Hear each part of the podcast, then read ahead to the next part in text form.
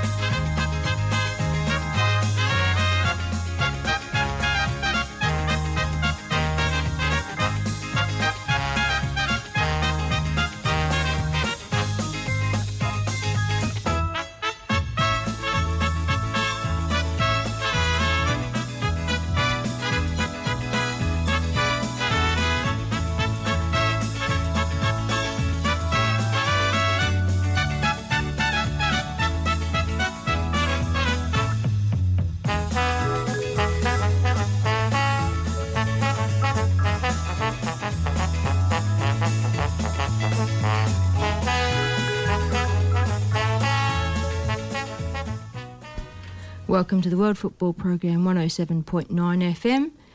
We are on until 12 o'clock today in the studio. Myself, Penny Tanner Hoath, Penny, Louis Prospero, Lou, and Yaz Philp. Is that how I say it? Is that right? That's right. Excellent. Welcome, Yaz. Thanks for coming into the studio and joining us for two hours of banter. Sounds like fun. Yaz is from Fremantle City talking about the girls' program, girls and women's program. And Lou is life member of Football West. I the am. godfather of football. How's that one, Lou? well, geez. Depends on what the term of foot, uh, godfather you actually mean by that, Pen. I'll get some feedback on that one. Bring it on. All right, we've got a great show today. Lots of guests lined up for you. First of all, we'll have a chat to Tommy Doleman, Football West match reporter, about what's happening in the local competitions this weekend. Neil Bennett, women's football reporter, Beyond 90, Perth Red Star. He'll be chatting about the women's side of things. Yasmin Philp in the studio will be chatting about what's happening in the Fremantle City FC women and girls space as the coordinator of the programs there. And we'll have a chat to local football historian Brett Klucznik about what's happening in the history space. We don't often talk about that, I think we should probably talk more about that. And Lou will jump into that conversation as the. Do you classify yourself as a historian? What is a historian? We should probably. No, no, no, no. What- I'm, what is a I'm nowhere historian? near it. Um, I wonder if there's actually an actual qualification for it. uh, I think there is because there's a, these people who actually research um, all the history. I mean, it's. I don't know if you uh, seen that show on SBS. Uh, who, who uh, you are? Nope. anyway, there's a there's a show where all these celebrities they go back to their roots to find out where their family ancestry comes from, um, and it takes them all over the world, and they end up at these universities where there's these people who are historians that provide the information in the history, and they go actually through newspaper articles backdated centuries and find information and, and, and you know can tie in the uh, family tree. It's just amazing. Trove is what comes to mind there. That's the government site that archives all of the old newspapers, and I think they've gone back 50 years or something like that. In WA, Might be in WA, yeah. And I think they had to commission someone to do it, and that's as far as the budget went. But I'm sure we can find out more about that. But um, people, but you find most journalists end up being historians because they're Yep. the ones who reported on the incidents over the years. So when you seeking, you know, information uh, and they're specialists in that particular field, then you will contact them um, Yep. and rattle their brains. Absolutely. And more guests on the show will be Tom Jeffcote, who's the author of recently launched local book Together, which I've just received a copy in the station this morning. Thanks very much, Tom, for that. And a quick read, very interesting. So there's lots happening in the football space. Thank you very much to our partners Futsal WA, Gate and Fence Hardware WA, Oswest Fencing, and Wrought Iron. Um, you can become a member at any time. Ring the station or contact the station Radio Fremantle and become a member. It's about know, 30 to 50 bucks, and that just helps us stay on air because we're all volunteers. We just come and talk football because we love it. No payment involved. Um, been doing it for over 30 years now, and it's you that helps keep us on air. So thanks very much for that. Uh, we're here because you support us. Really do appreciate that. And news this week well, second tier football, 26 clubs have been announced for the next phase of that national second tier competition. None from WA, Lou. Um, seven from Victoria, one from Tasmania, two from South Australia, six from Queensland, eight from New South Wales, and two from Canberra. So, It's a bit one um, sided, yep, isn't it? Eastern State loaded. yep, So yeah, very disappointing. Yep. More referee courses are running through Football West, May 16 and 18. 175 bucks for the course, running at Gibney Reserve. Jump on onto footballwest.com.au for more information. Very important. Um, you will have found out through all the competitions now taken off here in Perth that um, not all games are covered. No, it's getting less and less, unfortunately. And look, what's the solution? The solution is we pull our fingers out and we educate our own referees within our club and we help ourselves. So you know, That's we the can't, thing. can't pull referees out of nowhere. So we're going to have to you know, fix the problem ourselves. I think. Well, uh, we spoke about this before. The Mhm. deterrent is that people, you know, don't want to be abused and um, mistreated. So, you know, if you see it going on, um, there's going to be, I believe, a, a national um, forum on all sports in regards to referees and umpires to find a consistent and blanket um, Solution.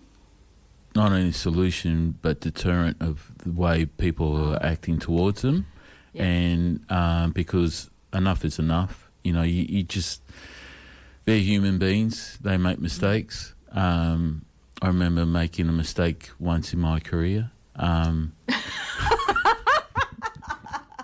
no, one of many, but you know, as I said last time, that you know, most junior referees are they're learning as much as the players are.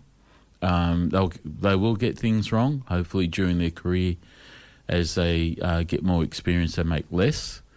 But as I've also said before, you know, World Cup referees still make mistakes. So, you know, they're human. They, they've tried the VAR to eradicate a lot of those mistakes, but you know, I think they just make the game a bit more robotic. You know, and it was interesting. I was watching Melbourne um, and Sydney last night, and you see, you know, one of the strikers, you know, four shots at goal, one on target. So, is the Mistakes. yes, Yeah. is the is the Players coach make mistakes. is the Yeah. coach, uh, you know, at full time saying, well, you know, you missed three Yep. on target, right? And, And players going, it wasn't my fault, it was the ref. yeah, no, yeah, exactly. But what the point I was going to make was, does he berate his Yep. striker for not putting him on target? I don't think so. Yeah. So let's keep it in perspective Absolutely. and balance. We need referees. We need girls who are coming through as referees. Yep. We need boys as well. Um, and but you know, there's a game for everyone. There's a game for juniors, for women, for amateurs, for seniors, vets, so on. Yep. So even if you're elderly yourself, you can always become a referee and take up the whistle and um, Yeah. you know, and it is satisfying. It, you know, that after a game, you felt you've done a good job. You've been, you know, out of not out of fear or favour. You've made a decision, right or wrong, and um, I always thank the Yeah. referee. Uh, Not everything goes everyone's way if you're a player or coach or an administrator. You just got to recognise that people give their time. Yaz, you wanted to jump in there? I was just going to say, I think also we can support our referees. Um, you get so many complaints about referees not coming to games, but make your ref welcome. Make sure only your club rep is speaking to the ref and reminding people that you know they are humans, rather than you know take a breath, actually speak to them calmly like another human, rather than you know losing your top at them and yelling and screaming and makes a huge difference to the ref's experience. I mean, yeah, you look at how people treat a ref. I can understand why so many people don't sign Yeah. up for it. A- absolutely, absolutely. Now, moving on, uh, Lou did touch on it. The A League finals are underway. Semi final space. What was the result last night? 1 1. Okay. So Controversial penalty. That was uh, Melbourne and Sydney. Is that right? 1 1. Mel- Melbourne City and Sydney FC. Yep. Yeah. The And- penalty had to be retaken after it was saved. Oh, because he was off his line? No, encroachment from um, defender. Ooh, okay. So Adelaide and Central Coast play tonight, and then there'll be Adelaide and Central Coast on the 20th of the 5th. So, Yeah, played legs. over two leagues. yeah. And the AFC Asian Cup draw is out in January. That happens. We're in Group B with Uzbekistan, Syria, and India. I think we- must be the highest ranked team out of all of that group. Uh, 24 teams in the Asian Cup. I think we will go to a break now because we want to catch up with Tommy very soon. This is Pen, Yaz, and Lou. Stay with us. We'll be chatting more football very shortly.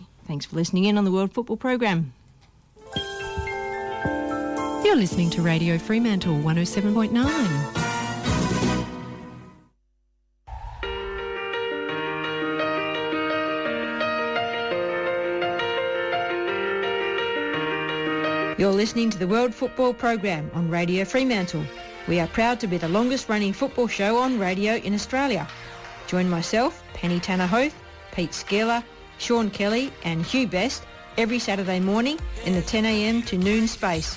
You will hear football conversations with a range of guests and gurus.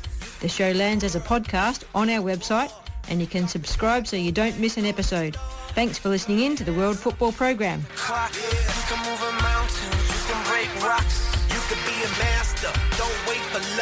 Dedicate yourself and you find yourself. Hey, hey, it's Futsal WA, the leading futsal organisation in Western Australia. With continually growing men's, women's, and junior competitions for any ability levels all year and all around Perth, Futsal WA also provides elite development pathways and competitions for juniors, youth, and seniors. The fun, fast paced social aspect of the game could be the perfect fit for you. To enter a team or to find out more, contact us on 0432 745 140 or simply at www.futsalwa.org.au. Welcome back to the World Football Program. Pen, Louis, and Yaz in the studio, and Tommy Doleman is on the line. Good morning, Tom. How are you going? Morning, Penny. How's things? Pretty good. Pretty good. Lots of football to talk about. We were just lamenting earlier how Saturday mornings used to be shopping hours and nothing else, and now it's football and nothing else. There's- Yeah, I, I usually have to. Uh, I usually have to leave all that stuff for Sunday now. Um, all that sort of uh, bits and pieces where you try and sort your life out has to has to be put back a day. Um, yeah, plenty of football on at the moment, Penny. I've, I've got a couple of games today, so um, yeah, it's, it's just getting into that time of the season. The uh, getting a little bit colder. The games are coming thick and fast, and it's all good fun. Yeah, what's uh, high up on the agenda for Tommy this weekend? Um, so I'll mention. uh, So I've got a um, I've got an NPL women's game later tonight, Perth versus Balcatta. But um, I'm also doing a NPL men's game at 3 p.m. and, and that one's between Bayswater City and Armadale. Um, which I'm, it's a game I'm really looking forward to. Actually, it's first versus third in the lead. Bayswater red hot at the moment, four wins in a row, five unbeaten. Um, they've really sort of turned it around after losing their first two games. I think a few people had some concerns um, for them a little bit in terms of the balance of their squad, but they've certainly hit back at the critics in fine fashion. And in terms of Armadale, they're the league's leading scorers. They've got 23 goals in seven games to start the season, and, and John O'Reilly continues to do a really good job there, having um, taken them to the Australia round, uh, Australia Cup round of 32 a couple of times in recent years. So really looking forward to that one primarily today, I think. There's some interesting matchups in the Australia Cup round, which is coming up uh, mid midweek. Is it Wednesday, Tuesday, and Wednesday fixtures? Yep, yep. So um, I think there's eight fixtures in total. We're at the round of 16 stage. So there'd be four games on Tuesday and four games on Wednesday off the top of my head. And um, obviously they'll be they'll be spread around the whole state. So um, if if you still have time after doing your, your shopping and, and all that sort of stuff, Penny, I don't know where we all find it from, but uh, yeah, Tuesday and Wednesday night you can also get out and watch some football as well if you've if you've not had enough of it by then. Yeah, absolutely. So sitting on the top of the table, as Tommy suggested, is Bayswater. Perth Glory doing a very tidy job this year, Tom, sitting second on the table, and Armadale, Stirling Macedonia. I did notice uh, in the second tier football announcement that's come out this week, uh, there's quite a few club names with their ethnic origins in them. You know, we went through that phase of taking them all out, and now they've come back in again. Um, yeah, well, it's um, it, it's obviously great to see some of these traditional clubs um, putting their hands up to be um, part of the, the national second division. Um, a lot of um, supporters of football, not just in WA but around Australia, have fond memories of the old NSL days, and and yeah, it's some of the some of the atmospheres and some of the, the crowds that you sort of see from from back in the day. Um, I think a lot of people would, um, a lot of viewers anyway, and a lot of lovers of football would love to tap into a little bit of that a little bit and, and sort of bring that into the um, into the game as it stands at the moment. And I think it's something that's positive um, for the for the game in general. The um, the introduction of this second division. Obviously, we're still waiting to find out what it specifically looks like. Um, but it is. But, but I am sitting here with a little bit of envy, perhaps, that there is no sort of WA representation at this stage of the competition. al- Albeit, I do understand why that is the case. Yes, yeah, there's been a few rumbles of teams and um, what do you call it, consortiums and, and so forth, but uh, yeah, nothing's kind of. Well, we're going back to the back to the NSL days, aren't we? You know, it's too far to go to Perth. You know, we can't afford to our team to fly him over and all this sort of stuff. So that's where you know the Perth Kangaroos started, and we, we said, okay, well, fine, we'll go to Singapore. Then all of a sudden, Australia didn't want to lose the Perth connection, and brought us into the NSL. So do we do the same thing with the second division? Well, the FA Cup is a pretty good adventure, and the women are jumping in. Yeah, we didn't have that at that stage. No, you're right. no, Yeah. we didn't. But uh, it's kind of a connect, isn't it, Tom? Where we've got the the cup, we go through all the prelim rounds, and then we start to play further afield. And now women's are in it as well, which is fantastic, very exciting when that happens. So all about money. Yeah, Yeah, yeah. It's um. I, I mean, the, the Australia Cup in general has been a fantastic competition. I suppose it's just given us a little bit of a taste of um of, of those those suburban grounds and venues that we've perhaps not seen in the past, and and it's also given clubs um, locally an opportunity to test themselves against um, higher ranked opposition. Um, I know a lot of the clubs here in WA take it very seriously, and they see it as a way to progress not only through the um, through to a state cup final and and to win some silverware, um, as we saw Cockburn do it last year, and Armadale obviously made the final as well. They did it previously. Um, but, but obviously then to go on and, and maybe draw an A-League team or maybe have a trip away. And um, I think it's um, it's going to be great when it comes into the women's competition as well because I think we're always looking to try and find um, a barometer in a sense for where our teams stand on a um, Australia-wide front. I know in the men's side of things, um, I don't think we've had a team progress to the national round of 16 since 2017 when Sorrento did it. So it has been a little while in between drinks. Um, but it would have been interesting, for example, last season to see that fantastic Perth Red Star side on, on in, sorry, that Perth Red Star team on the women's side, uh, who was so strong and obviously went through the season undefeated and won all those trophies. Yes. Maybe um, maybe test themselves against um, interstate opposition. Yes, absolutely. Uh, what do you feel about the facilities upgrades that have been happening around the traps, Tom, um, coming up to our winter? Um, are we, you know, we're looking in a better state than we were the year before and the year before that? Yeah, I mean, I think any investment into local grounds is great. We've seen obviously Sorrento um, have been the beneficiary of some upgrades due to their uh, announcement of Haiti um, using their ground as a, as a training base for the FIFA Women's World Cup. Olympic Kingsway, similar as well with Denmark using their grounds as a base, and, and also Perth Perth Soccer Club as well um, had had a few little bits and pieces done to it as well in terms of some new dugouts and and things like that. So I think it's good to see that there's some um, some different facilities being um, sorry, the different facilities in around the state are getting some upgrades of sorts. Obviously, we are overall um, probably underfunded in comparison to many of the other sports um, in the state. That's a conversation for another day, and for somebody who knows uh, the ins and outs a lot more than me. Um, but just in general, I think it's it's good that it, it's at least some teams now are starting to get a little bit of a piece of the pie. And, and hopefully, um, just because one team misses out this time, it doesn't mean that they're not going to miss out a, um, a second time, maybe in a couple of years' time, as long as they keep pushing and, and keep going with their plans. Hopefully, the Women's World Cup will add a little bit of extra dimension into that and push some funds via growth and numbers and etc. and the lobbying part that will come thereafter. Tom, what about the men's state league divisions uh, matches of round? Who, who's looking good there?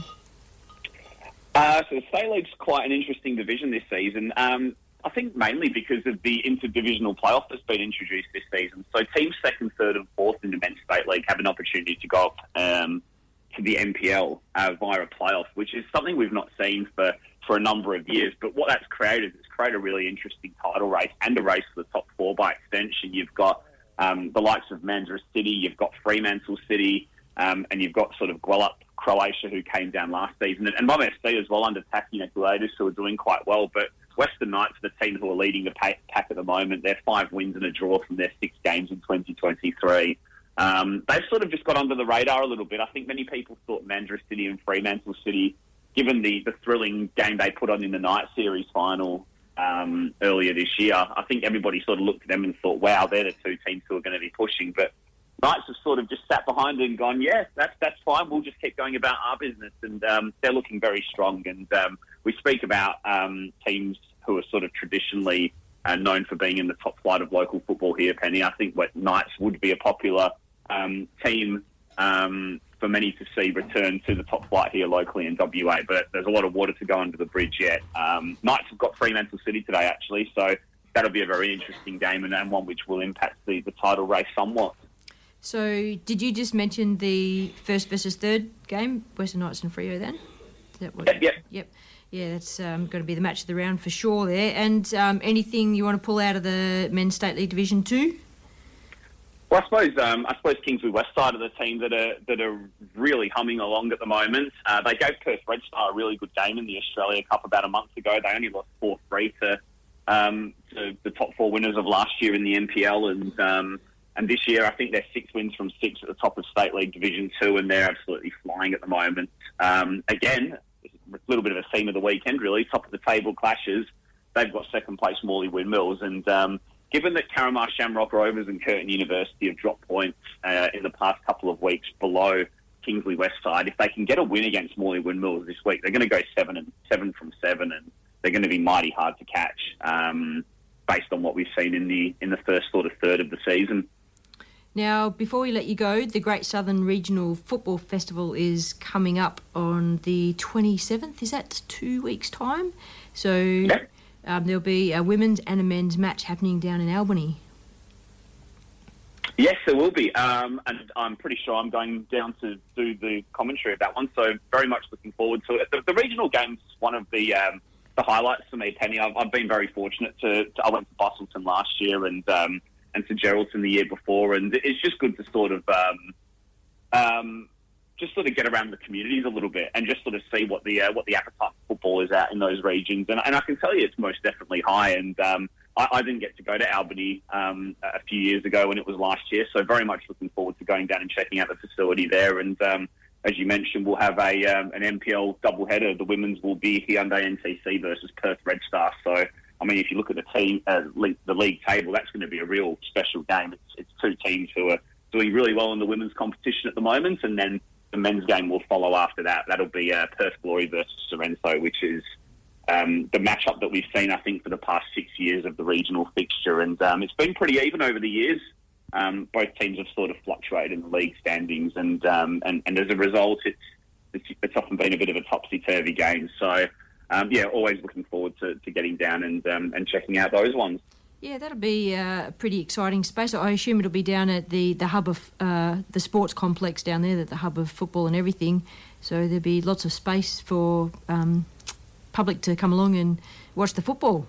Well, it's a big community out in the regional areas as well. Yep. You know, I- I remember. Albany and uh, Geraldton, Lafayama used to be in the state league. So, you know, good trip. y- yeah, home and away was a bit of a problem for them, more more so than the metro. But you know, to go down to Albany and um, to to Geraldton's a fair drive.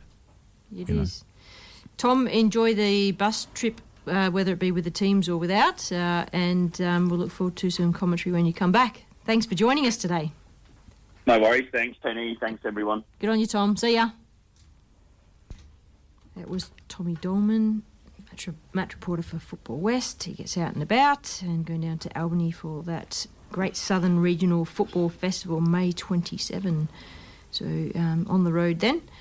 Um, I noticed that the NPL fixtures for the women are often spread out through the weekend Friday, Saturday, Sunday. Just pretty good, um, especially right in the middle of winter when things get tight and there's games that are postponed and there's night games. We've got lights, there's more facilities available to spread things around, the artificial surfaces and all these kind of things help. They weren't happening maybe 10 years ago, they certainly are now. Well, in, I remember in Bunbury and Geraldton specifically, the- once the wind starts blowing, the ball can go anywhere. End up in another state. Home team advantage. yeah, that's well, exactly right. Yeah. Um, we are going to go to a break and come back and have a chat with Neil Bennett and chat about women's football side of things. This is Pen, Yaz, and Lou on the World Football Program. Thank you for listening in and stay tuned. 107.9 FM, your local station. Cristiano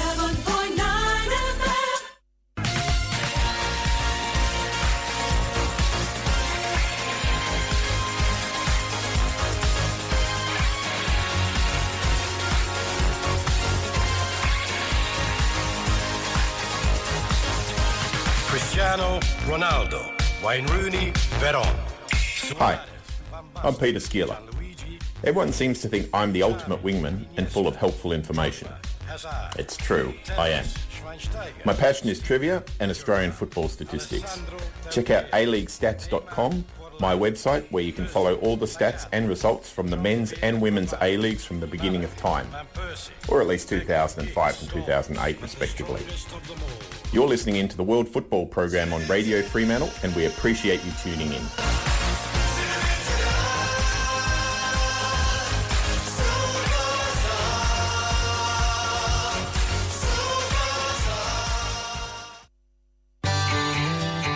Gate and Fence Hardware WA, your one-stop shop for all gate and fence hardware, components, wrought iron, automation and electronic gate security. We can offer great advice and solutions for your project. Trade and laymen welcome. Hardware shipped all over Australia. Contact the team on 9258 6822 or shop online at gateandfencehardware.com.au. Station sponsor.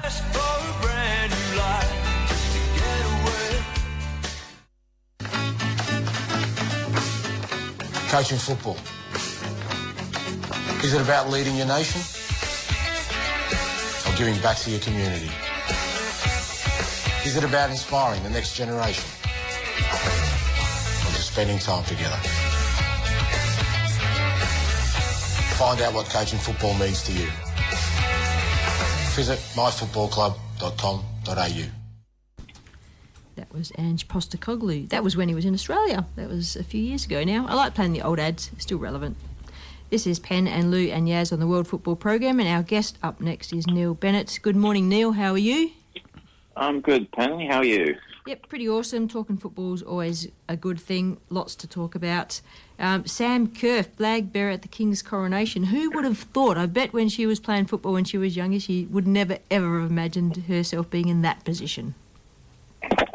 Certainly not. Um, I think that that's uh, not just uh, the way that she has uh, grown her career, but also the, the standing that the game has now. I mean, um, I can recall seeing her running around as an under 12 in a state team. And even then, you knew she had something special, but uh, no, you'd have never seen that one. Never in a million years. Yep, she's just been uh, appointed as Footballer of the Year. Is that the second time she's won that? In a row. Yeah, in a row. Yep. There you go. Yep, yep, and and the uh, the male ca- counterpart, uh, certain Alfinger Haaland, he uh, he offered her his congratulations, which is sort of uh, a nice counterpoint to all the controversy during the week, wasn't it? With that uh, comments by Robbie Slater and the way that she reacted to that, I think that was uh, was a nice touch by uh, by Haaland just to recognise that she's a champion as well. She certainly had a photo taken alongside some pretty amazing footballers in her career.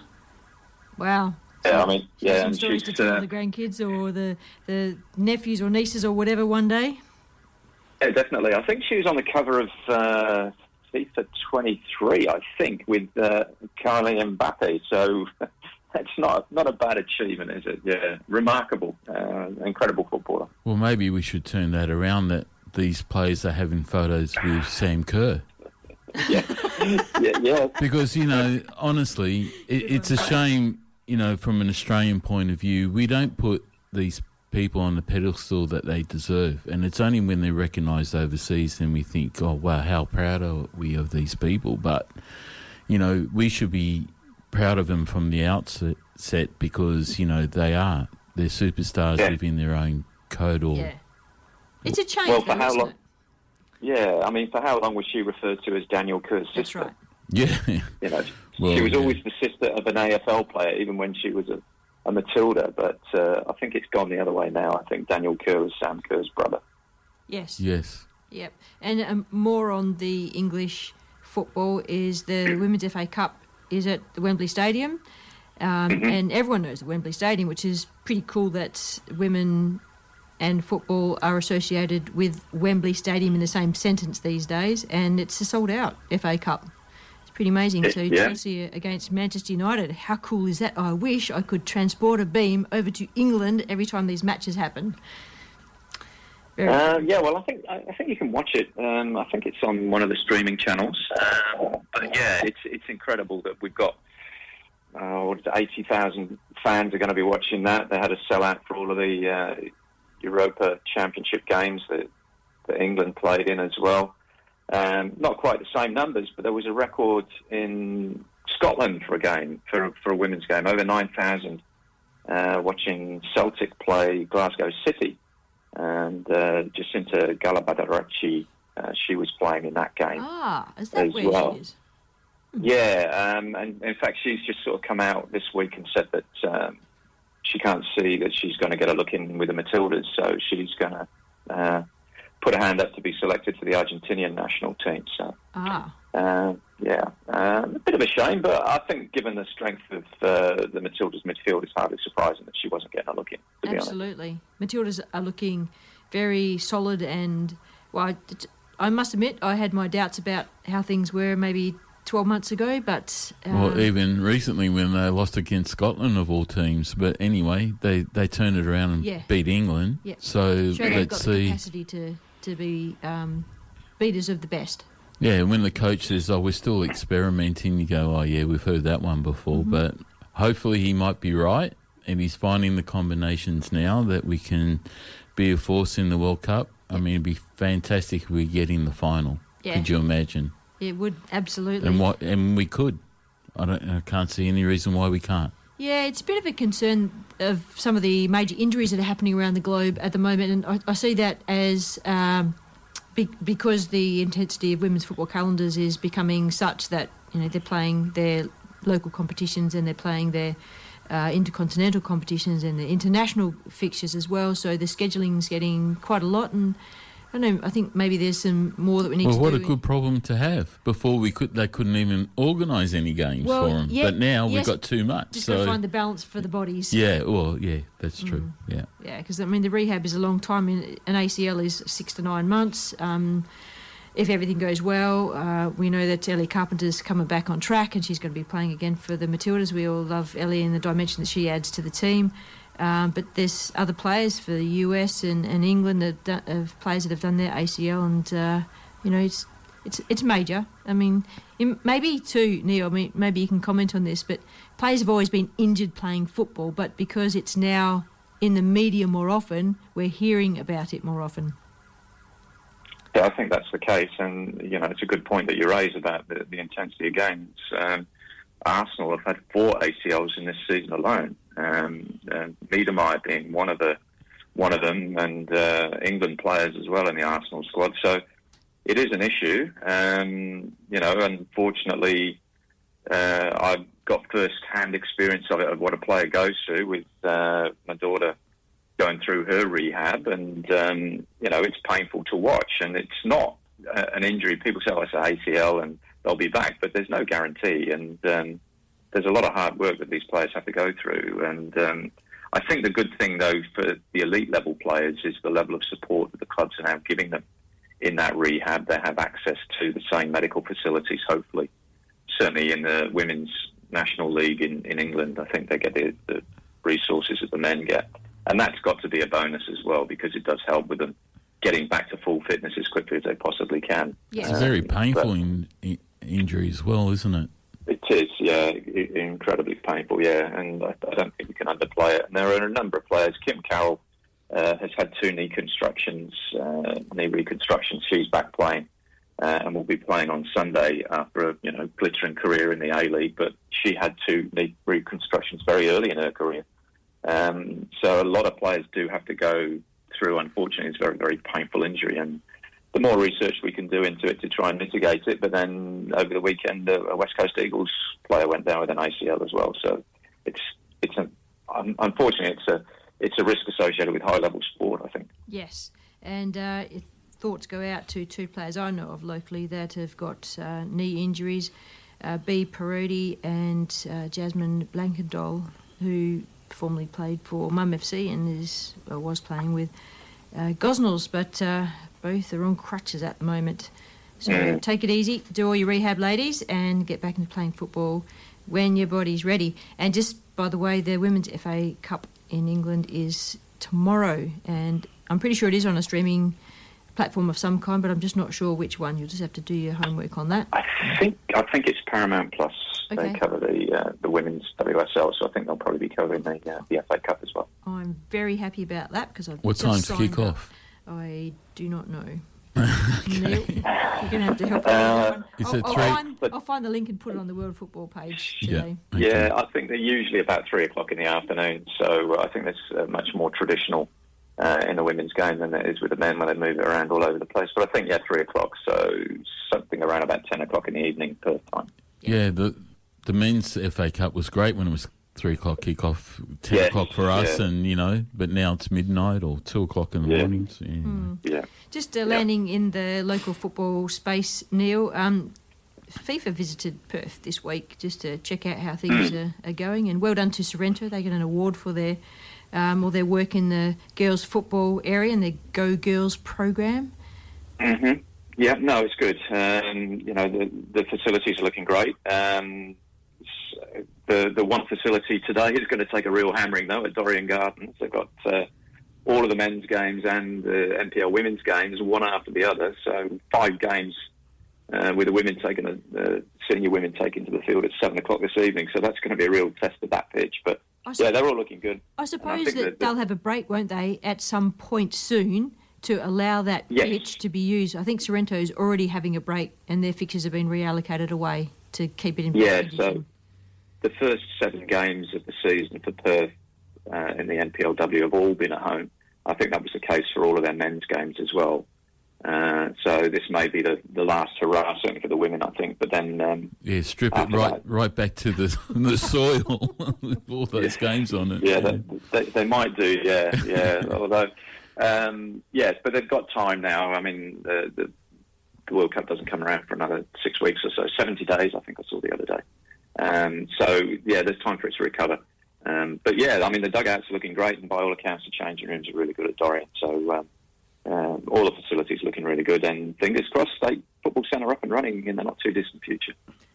I, I hate what you just said then about fingers crossed. That's, Yeah, well, That's a problem with construction sites, though. You know, they're Yeah. always look. You know, they're always delayed.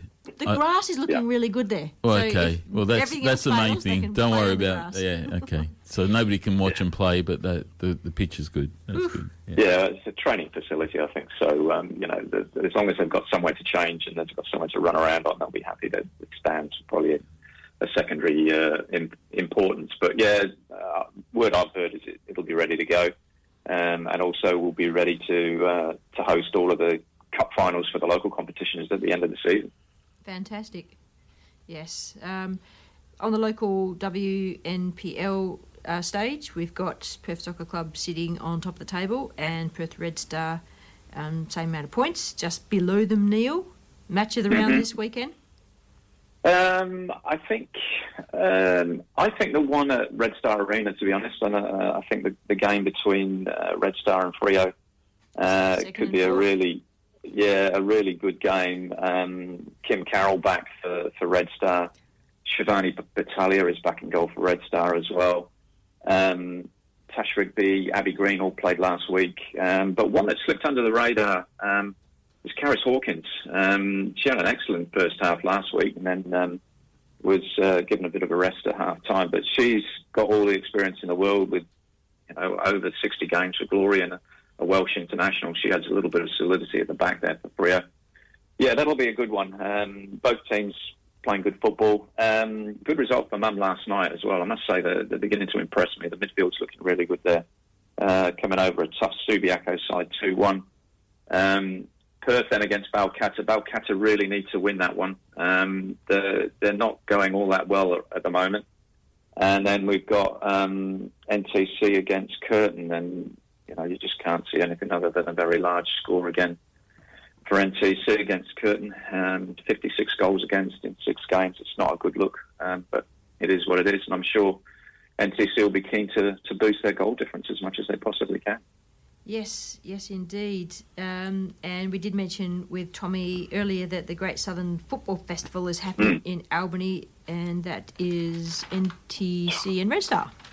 Yes, 27th. Uh, they go down and play down there, and in the men's, it's uh, Sorrento and Perth Glory. So it's great that they go down to the regional centres um, and, and play down there, so the locals down there can get to see and um, they'll see some very, very good football out of those two teams in the women's game, at least anyway. Um, and I'm sure in the men's game as well with Perth Glory and Sorrento, but uh, certainly in the women's game, uh, probably the two, you know, I wouldn't say strongest, but best passing teams in the league, um, going on all the stats and everything. Perth Soccer Club would probably have something to say about that as well. But those three teams have really set the standard in the league uh, this campaign, and it'll be a great, great spectacle for everybody down there. Absolutely, and the table for the WNPL at the moment is Perth Soccer Club on top, Red Star, then NTC, Fremantle, Mum FC, Balcatta. Did I get that right? I think I've stopped at the bottom of the table. Yeah, yeah and then uh, and uh, Subiaco and then Curtin. Yep. I think one of the other things as well for the for the league this year uh, for the campaigns is perhaps a little bit more attention being put onto the Women's League uh, Division One because promotion and relegation comes into it this year. Yep. So who's going to come up? Um, I don't think there's any doubt that Curtin are going to finish last, but um, you know who's going to replace them? And Hamersley and UWA are both unbeaten at the moment and both doing very well in the competition. So you know we'll we'll see how the, the league pans out next year, but either one of those two teams would be uh, would be welcome additions into the league. I think at the moment. So what are you what are you calling that next league down? It's Women's League Division One. Women's League Division One. Yeah. Everybody's calling it something different at the moment. Well, that's the name it's called. Yes. Yeah, no, no, no. I understand that. It's just that because we transitioned from um, the leagues last year, state league, and then whatever it was underneath that, um, people are just saying, which women's league is it? Central League, Yeah. Women's League Division Yeah. One. Yeah. Cool. All right. So, who's sitting on top of the goal scoring at the moment? Do you know? In the NPLW, I think it's Ellie Lamont. Um, so I think she's got seven goals. Um, then uh, I'm not sure how it turns out because unfortunately, Squadi is uh, it's not the best in giving you the statistics that you need when you're trying to commentate on these things. But uh, yeah, I believe Ellie's there. Um, I mean, that's going to be skewed by how many goals you score against Curtin, and that's that's the shame of it. Um, you could score four or five against Curtin, and all of a sudden your numbers boost right up. Yes. Um, but yeah, Ellie's having a really good season, um, and um, there's a great player at Red Star as well, uh, who nobody would probably have known too much about. Certainly, we didn't before she arrived. Uh, Reina Kagame, um, a midfielder. She scored five in two games now and um, she's um, she's a really really quality player. Um, so she may have something to say about it as well. But uh, Tanika Lala has just um, gone off to Scotland, I believe, um, on trials. So she's out of the NTC squad at the moment. Right. She would have been another. You, she would have been another one. You'd have probably thought would have been up there in the running. Uh, Jamie Duncanson from uh, Perth Soccer Club is also uh, doing very well in the last couple of games. Uh, she scored four against Curtin last weekend uh, and had a couple in the win that they had uh, the weekend before. So she's another one. Um, but yeah, I think uh, we're, we're going to see some some interesting goal scoring uh, numbers this season. I believe. Neil, thanks so much for joining us. Appreciate it as always. Bring on the Women's World Cup and don't forget to make sure anyone who's a female who's a mum in your surrounds gets their happy Mother's Day wishes. Absolutely, yeah. A lot of games being played tomorrow, so there'll be a lot of mums on the sidelines, and there'll be a fair few playing as well. So Indeed. have a great day, everybody. Good on you. Thanks, Neil. See ya. Thanks very much, Ben. Cheers. Bye-bye. Bye. That was Neil Bennett, women's football reporter, Beyond 90, and Perth Red Star man as well. We'll go to break and we'll come back and chat more football. Of course, this is Pen, Yaz, and Lou on the World Football Program. We'll be back having a chat about Fremantle City and their girls and women's program. Stay tuned. Radio Fremantle, 107.9 FM. Oh, don't relax. I want elbows and backs. I want to see everybody from behind. Oswest Fencing and Wrought Iron is a fourth generation family business. Ring us about your custom gate and fence projects. We can manufacture, install or automate your gates, offer electronic security or simply just provide sound advice. Let our family look after your family. Oswest Fencing and Wrought Iron. Call us on 9258 6822. Station sponsor. Down, I believe he's gonna work me into the ground. I pull to the left, I heave to the right. I ought to kill him, but it wouldn't be right. Going out on the pitch with your friends is always an amazing feeling. I train a fair bit, but when you're doing it with your teammates, it's a lot more fun. Having that camaraderie brings out the best in everyone, knowing that you're working together to achieve something. And you know that you have faith in your teammates because you guys are so strongly bonded together. You're just playing with friends, enjoying the game, having a laugh. You can't beat it. Have fun, make friends, keep active, play football. Everybody has goals.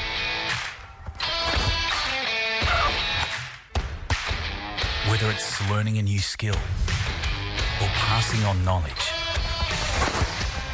making new friends, is it finding a career path or reaching your full potential?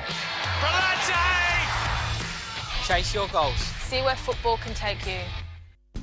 Welcome back to the World Football Program. Pen, Lou, and Yaz in the studio with you. And I did want to mention the Women in Football Leadership Conference coming up. It's an online event by Women On Side. If you go to their website, Women On Side, you can find out who is in that and register. It is a 10 a.m. to 2 p.m. online event, and it has such inspirational people chatting as Joe Fernandez, Joanna Wood, Rae Dower, Kate Jacewicz, and so forth. That is Women in Football Leadership Conference, 25th of May. Now, moving on to more women's football. Yasmin Philp, Fremantle City FC Women and Girls Coordinator, which gets shortened to WAGS. Don't say I love that title, but nevertheless. What does that involve at your club? It Um, sounds like it would be a big portfolio. It's huge. It's huge. And with the World Cup coming up this week, um, this year, and all the extra events, I've actually had to wrangle in a little bit of help um, to help run, run some of the things. But it's pretty much trying to have an over picture of all of our girls' teams, all of our women's teams, and making and just getting them up and running and being all the resources that they need. Plus. All the promotional stuff and all the other things that comes through the club of all the messages they want to share, which means my phone is running hot frequently. I have a question for you. Is there one boys and men's coordinator?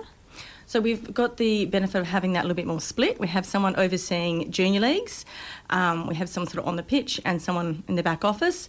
Um, and a bit the same with our NPL. We kind of have two people covering it. Um, I'm probably covering a little too much at the moment, but definitely looking for help. Um, but yeah, it, it's uh, that we're all kind of sit at the one board, which is a wonderful brains trust. But yeah, it does. Uh, it's a big portfolio. It is interesting to see how clubs have grown in the past five to ten years or so and how they're accommodating. Are they um, with forethought planning ahead and putting structures in place, or are they just responding to things as they happen ad hoc? How's your club responded to the growth? Well, I've only been at Fremantle, it's my second season there, um, and we are having to, and that's is definitely shown, we are trying to keep up with the growth. Um, we've now got, well, we've got 10 girls' league teams, we've got two in the academy that are new this year, plus the seven women's teams. We are, it is getting very big and very busy, um, and having to really engage all the staff to try and run across the board. I've had to uh, definitely jump in on some more resources to try and keep over it all. How are you going with pitch space? Is, War, is Wauhop the main? See, well, this is the, the we talked about uh, renovations. Wauhop has had wonderful resurfacing and renovations done. Complete overhaul in the off season, which of course ran behind as we talked about construction, will be amazing next year. But we actually have Wauhops pretty much off limits. Um, Yeah, we're try- got one of our some of our junior teams training on. Uh, We've got our women's training on there and a couple of junior league games on a Saturday morning, but the rest of us had had to redistribute. So it has been some a few growing pains. Um, we're also getting the club rooms redone down at Wauhop, so which is of course construction behind a little bit. Is there going to be like an elevator or something from the top to the bottom? There has been all sorts of wonderful talk of ideas and budget spending, um, but yeah, we, we, space is a huge issue for us, and also um, at Fremantle City we're actually capped in the numbers we can have. Um, our council's amazing and supportive, but we have got huge growth issues. I mean, they're talking about an extra thirty percent of girls coming in after the World Cup. We're going to be struggling to put them anywhere. What's your numbers now? Give us an idea of girls, women, So boys, to men. What have I got? I've got about 120 in the girls' league. Um, then I've got a few in academy. I've got girls through the um, junior league as well. Um, and then we've got yeah the seven women's teams as well, um, with with varying numbers depending on the size of them. So we've got some pretty big numbers down there. Um, and then we have like 70s team for the generic and junior leagues across there as well. It is nuts. I've got like 107 just in my seven to uh, four to seven year olds. 96 in my eight to nines, which all have girls mixed through those, like 160 in academy, 60 odd in um, your NPL leagues, 140 in junior leagues. Like the numbers are just. What's the total numbers for the club? Do you reckon? Oh, I did not calculate that one. yeah, I'm pretty sure UWA would be probably one of the top three or the biggest by by numbers. They have a massive junior program. Um, I think they're up around the 1500 mark. Someone might need to. No, I think Perth had about two or three thousand. The the What? the thing is that we are a victim of our own success as far as football. It's growing exponentially, and there's not enough land to build houses, no alone Yeah, Um, green space. green space, and you got other sports that are inflicting their will They're having on their own councils as well. Yeah. Yeah, and some of the some are some are actually declining, but but now you've got that extra space of uh, rugby union pushing, rugby leagues pushing now, which weren't big in this state, but now they're starting to grow as well. And the problem is the council's got this juggling act. Well, who do we give what? And now they talk about ground sharing, which you know a lot of clubs like, don't like to mm. do. But we've also got issues like some of the councils are actually having to cap club numbers to try and manage this issue. Yes. Um, which really makes it hard because you want to bring on more teams, but to bring more teams on, you'd actually have to say goodbye to teams. So I know a lot of clubs are really struggling with their venues, um, and particularly with the great growth in, in women's football and girls football because we've got them starting younger and younger. So the future is so exciting. Um, it is. It is. Venues are, are, are a huge issue. Yeah, Um, and you can't produce more land. I mean, the only thing is, is when I guess cage football on top of buildings. Have you heard of the cage football? I've seen it in Yeah. Asia. I've seen it in Asia. see- Every we're little bit to of come up with space. these ideas, though, aren't we? If we want more space, we want the kids to play football. We want them to be healthy and engage in life. We've got to come up with different solutions. Yeah, but you can't you can't sort of have that cage football as a sanctioned game. No, understood. Uh, uh, yeah, yeah. so that, that that becomes like, you know, something that you play during the course of the week. But you know, the official games obviously has to be on a grass field. So But even more training pitches would go a really long way. I mean, you are talking about we want people to engage, um, particularly people trying to allow for the growth in women's football. You know, their act, belong, commit. We've got the the ability to have your kids down there exercising. Someone who notices if they don't turn up. Um, it's just amazing for their mental health as well as their physical. So we're trying to really push that and really keep girls engaged in sport. But we do have, we need more room. I don't I, I don't understand why the state government doesn't allow um, clubs to use their schools, for example, for hasn't training. It, hasn't it been an insurance thing? Yeah. Well, okay. Well, then they could work through that, surely. I mean, the the insurance industry, that's a whole different topic because they're pricing out a lot of activities that people would love to do, but they can't do because the businesses or the government are, are worried about the insurance claims. But Yeah, I, I just don't understand that. And we've If- talked about it for years, haven't we, really? I mean, I've talked to Pete Rickers and uh, Wayne Basin in the school space, and we've talked about these things, and then we've talked to Football West uh, coaches and Football West administrators, and we've articulated this is something that we could probably both benefit from, but here we are still talking about it. Well, this is what. It, well, we're talking about kids' health. We're promoting. We want to get them off the, the TV screens. Here we are, giving the, given the opportunity, but then now we're restricting numbers, and they say, "I want to play football." We say, "Sorry, you can't." Yeah. We don't have. You know, We we've come to our cap. With the, with the um, Wauhop being renovated this year, we did send have to send a lot of our teams off to, to try and do their pre-season elsewhere, um, which was really challenging and, and liaising with the schools. But for the schools, it is. It's about the insurance. A lot of them were more than happy to, to help us out, but the insurance was the first question that came up, and really we need to be registered in order to then have our insurance. So it was a cascade pre-season of, of events. It makes it tricky, yeah. Well, there, surely there's somewhere in the space that the insurance companies of the club and the schools can meet together and say, okay, we'll create this sort of cover for these activities. Surely there's a compromise somewhere. who, who, who knows? So, um, in the Fremantle space, uh, you've got Wauhop as pretty much been off limits. So, does that mean you've had to do some fast talking to other sports in the area to utilise spaces that you don't normally utilise, or you've been more creative about the space you got? There's some amazing creative people in lots of meetings, um, and, and our teams are having to be quite flexible. Um, unfortunately, people aren't getting chosen training days, which is growth pains for the greater good. The greater good, um, but everyone's been really great. Um, we're using Ken Allen. We've got um, trying to sneak in on there a little bit. We've got Bruce Lee and Hilton are all being used to their absolute capacity. So it's been amazing to see a team pulled together to try and make sure that everyone has space. Bruce Lee is that's where the old TAFE was. I think it's been demolished now, and uh, the Fremantle Five Side has been conducted for nth number of years. Where does that fit into Fremantle City? Is it part of the Fremantle City? It's a part of the Fremantle City culture. It's not um, a part of the club. It's one of our um, major founders do, does run it. So I'll, we have huge representation down there, but it's not actually a part of the, the Fremantle program, but certainly um, definitely part of the culture that players um, jump onto that one in Yeah. the off season. I, I feel that that competition is uh, uh, a Melville versus Fremantle, Fremantle competition because there's so many teams from both clubs compete down there. It's uh, amazing uh, football competition, and you have the, the coaching programs that happen in that space as well um, through the summer, I think. Yeah, um, and look, we've gone on to, to be inspired by that type of thing. We have like our seven-a-side women's now um, for people who are sort of trying to come back to football or new to football for for, old, for our older players, um, getting outside the youth space, which is great to give them an opportunity to exercise, and that's come from the same sort of design features there as well. Is that down at Bruce Lee? Um, we're trying to run, well, yeah, that's down at Bruce Lee now as well. So we're running lots of development programs where we can. We had the um, Glory um, Academy running a, a program down there as well.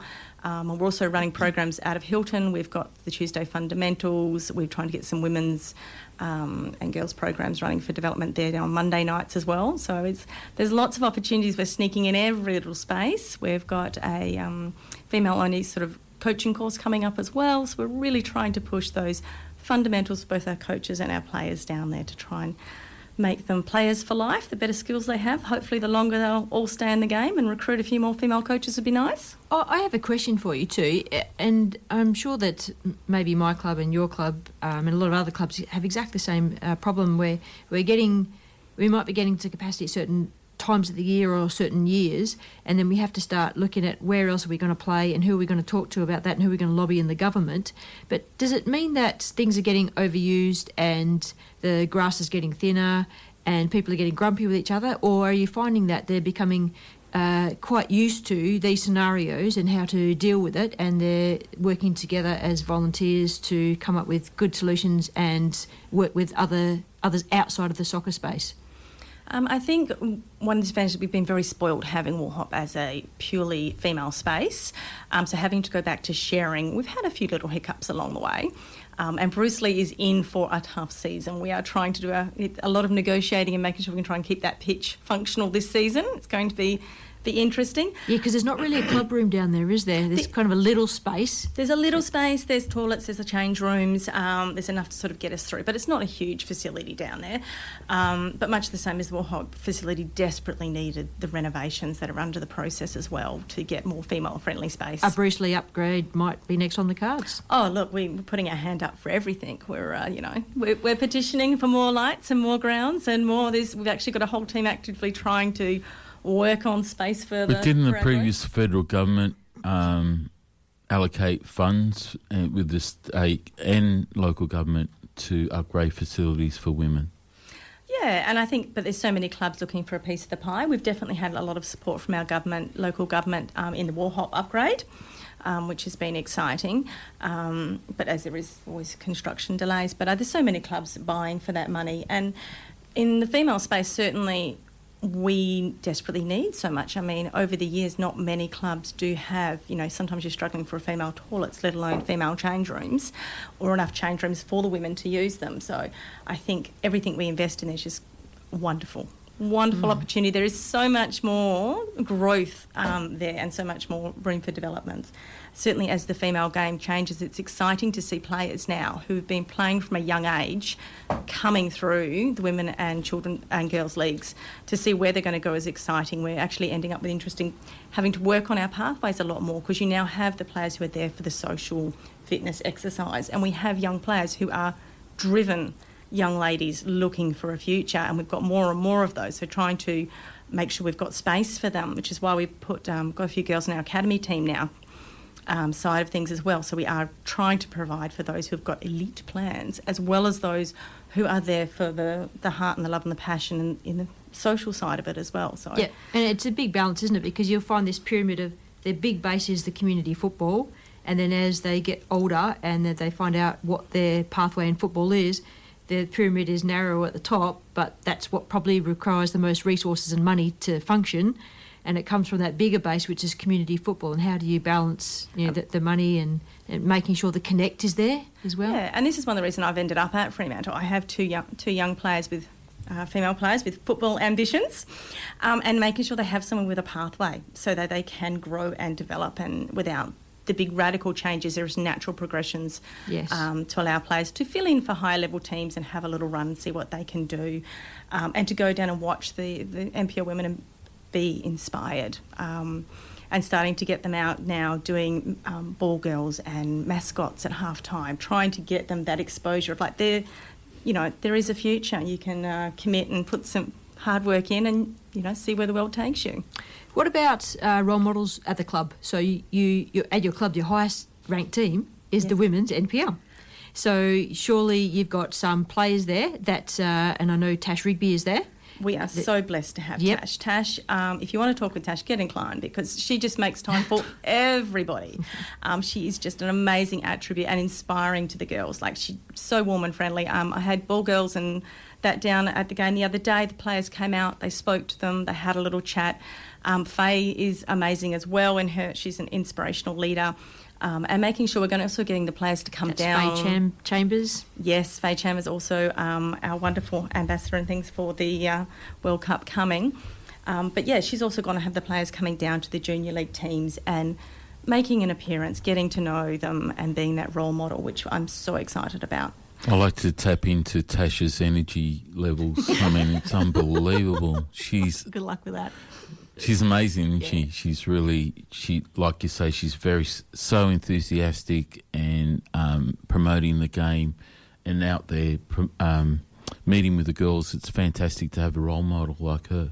But yeah, even like, you know, our captain down there, she was amazing, just, you know, chatting with the girls and just making them feel welcome. Yeah. Um, and just knowing that these are real people that you really can aspire to be is just really exactly cool. and and they're very, and they their contribution to the girls they don't realize how much influence they actually got on them Oh, yeah, just that one little chat goes such a long way. The girls really relish it. yeah Um, and knowing that, you know, there is a future, you can get play sport for long life. I mean, gone are the days of, oh, I've had children, no more sport for you.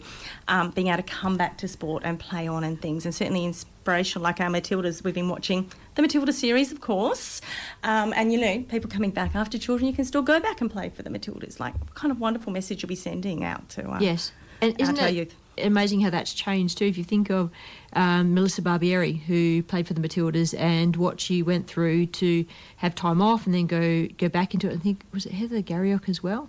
Um, and then the then you look at um, Katrina Gorry, who's now who's playing for the Matildas right now, and Mini. she, and, and look the the three different stories or at the three different periods of uh, women's football and how it's progressed and changed for the better, where um, it's okay to step out of the game and then it's okay to step back into the game as a mum.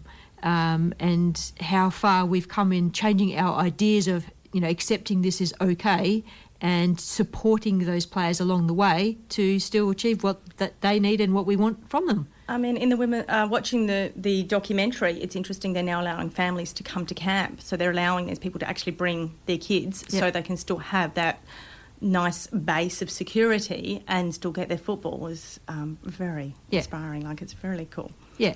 But the girl, yeah, the females games come such a long way. I mean, I was coaching, you know, girls tens many years ago with my eldest, and you were playing generally other teams who are their first season out. They've never played before. Whereas nowadays you have um, teams who, who are well and truly developed. I mean, we've got tens down in our um, generic junior league. Um, as well, and the academy teams down that are just absolutely tearing up the pitch and doing amazing things at age 10. Um, you've got, you know, I coached in that space, and it, you've got kids that aren't watching cartoons on a Saturday morning. They're sneaking in a few games before the day's outings in both the boys and the girls, and that's just really inspiring. Now, before we finish this conversation, uh, I did see something on a page over the last uh, couple of days. I think it was the WA Lost Football uh, page, Facebook group, about Lou Ricky, who was uh, probably one of the godfathers of um, the Fremantle area.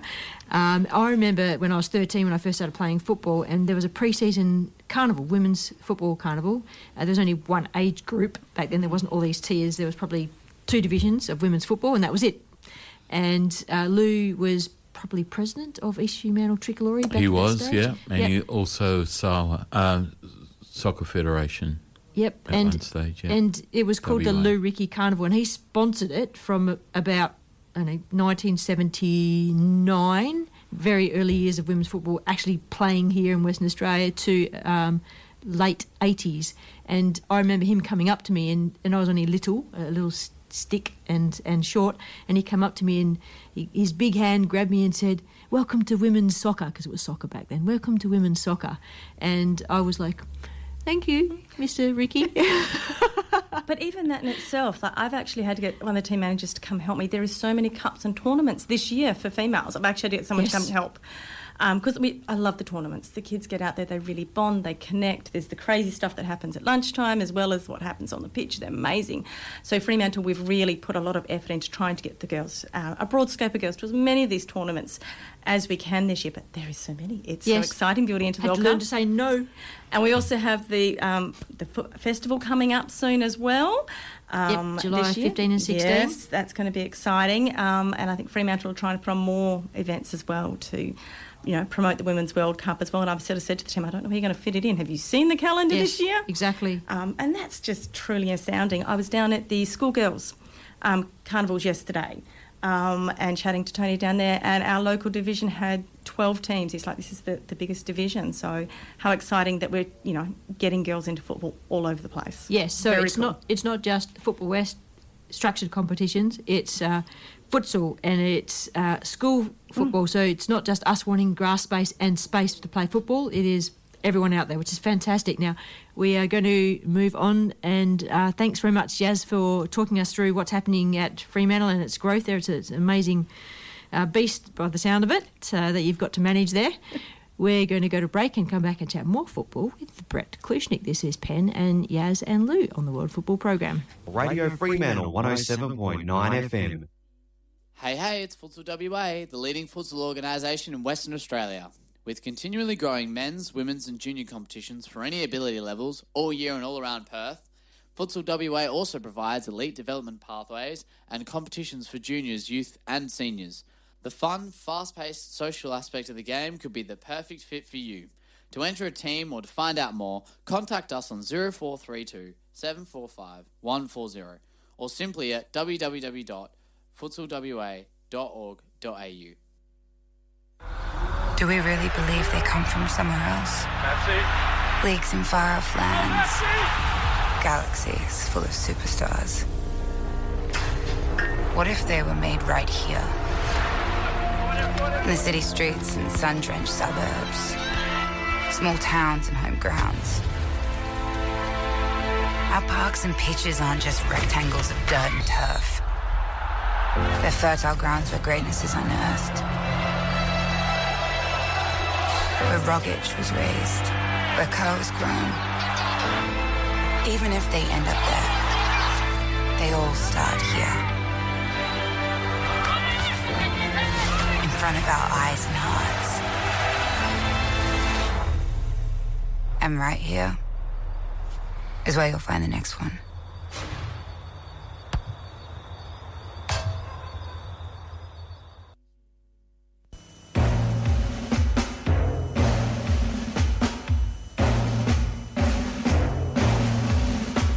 The glory and we're singing, cause this story must be told. We sing glory, common glory, glory boys give us a goal.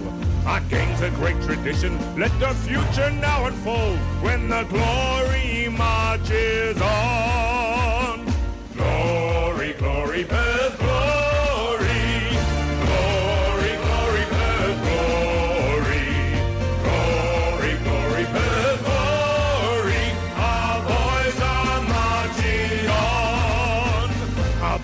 Strike like lightning, on their goals we'll have a feast.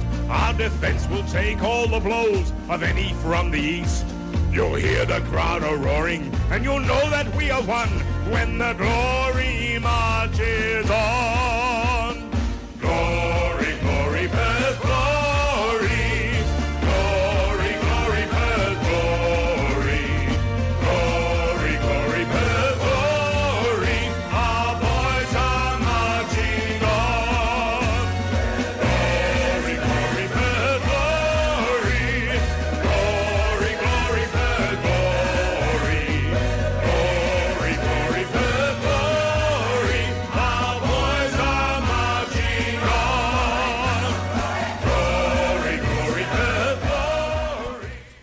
can't even remember what year that was, but I do think of that as the Perth Glory 96. anthem. Thank you, ninety six. So that's uh, whew, a couple of Steve. Armstrong, the man.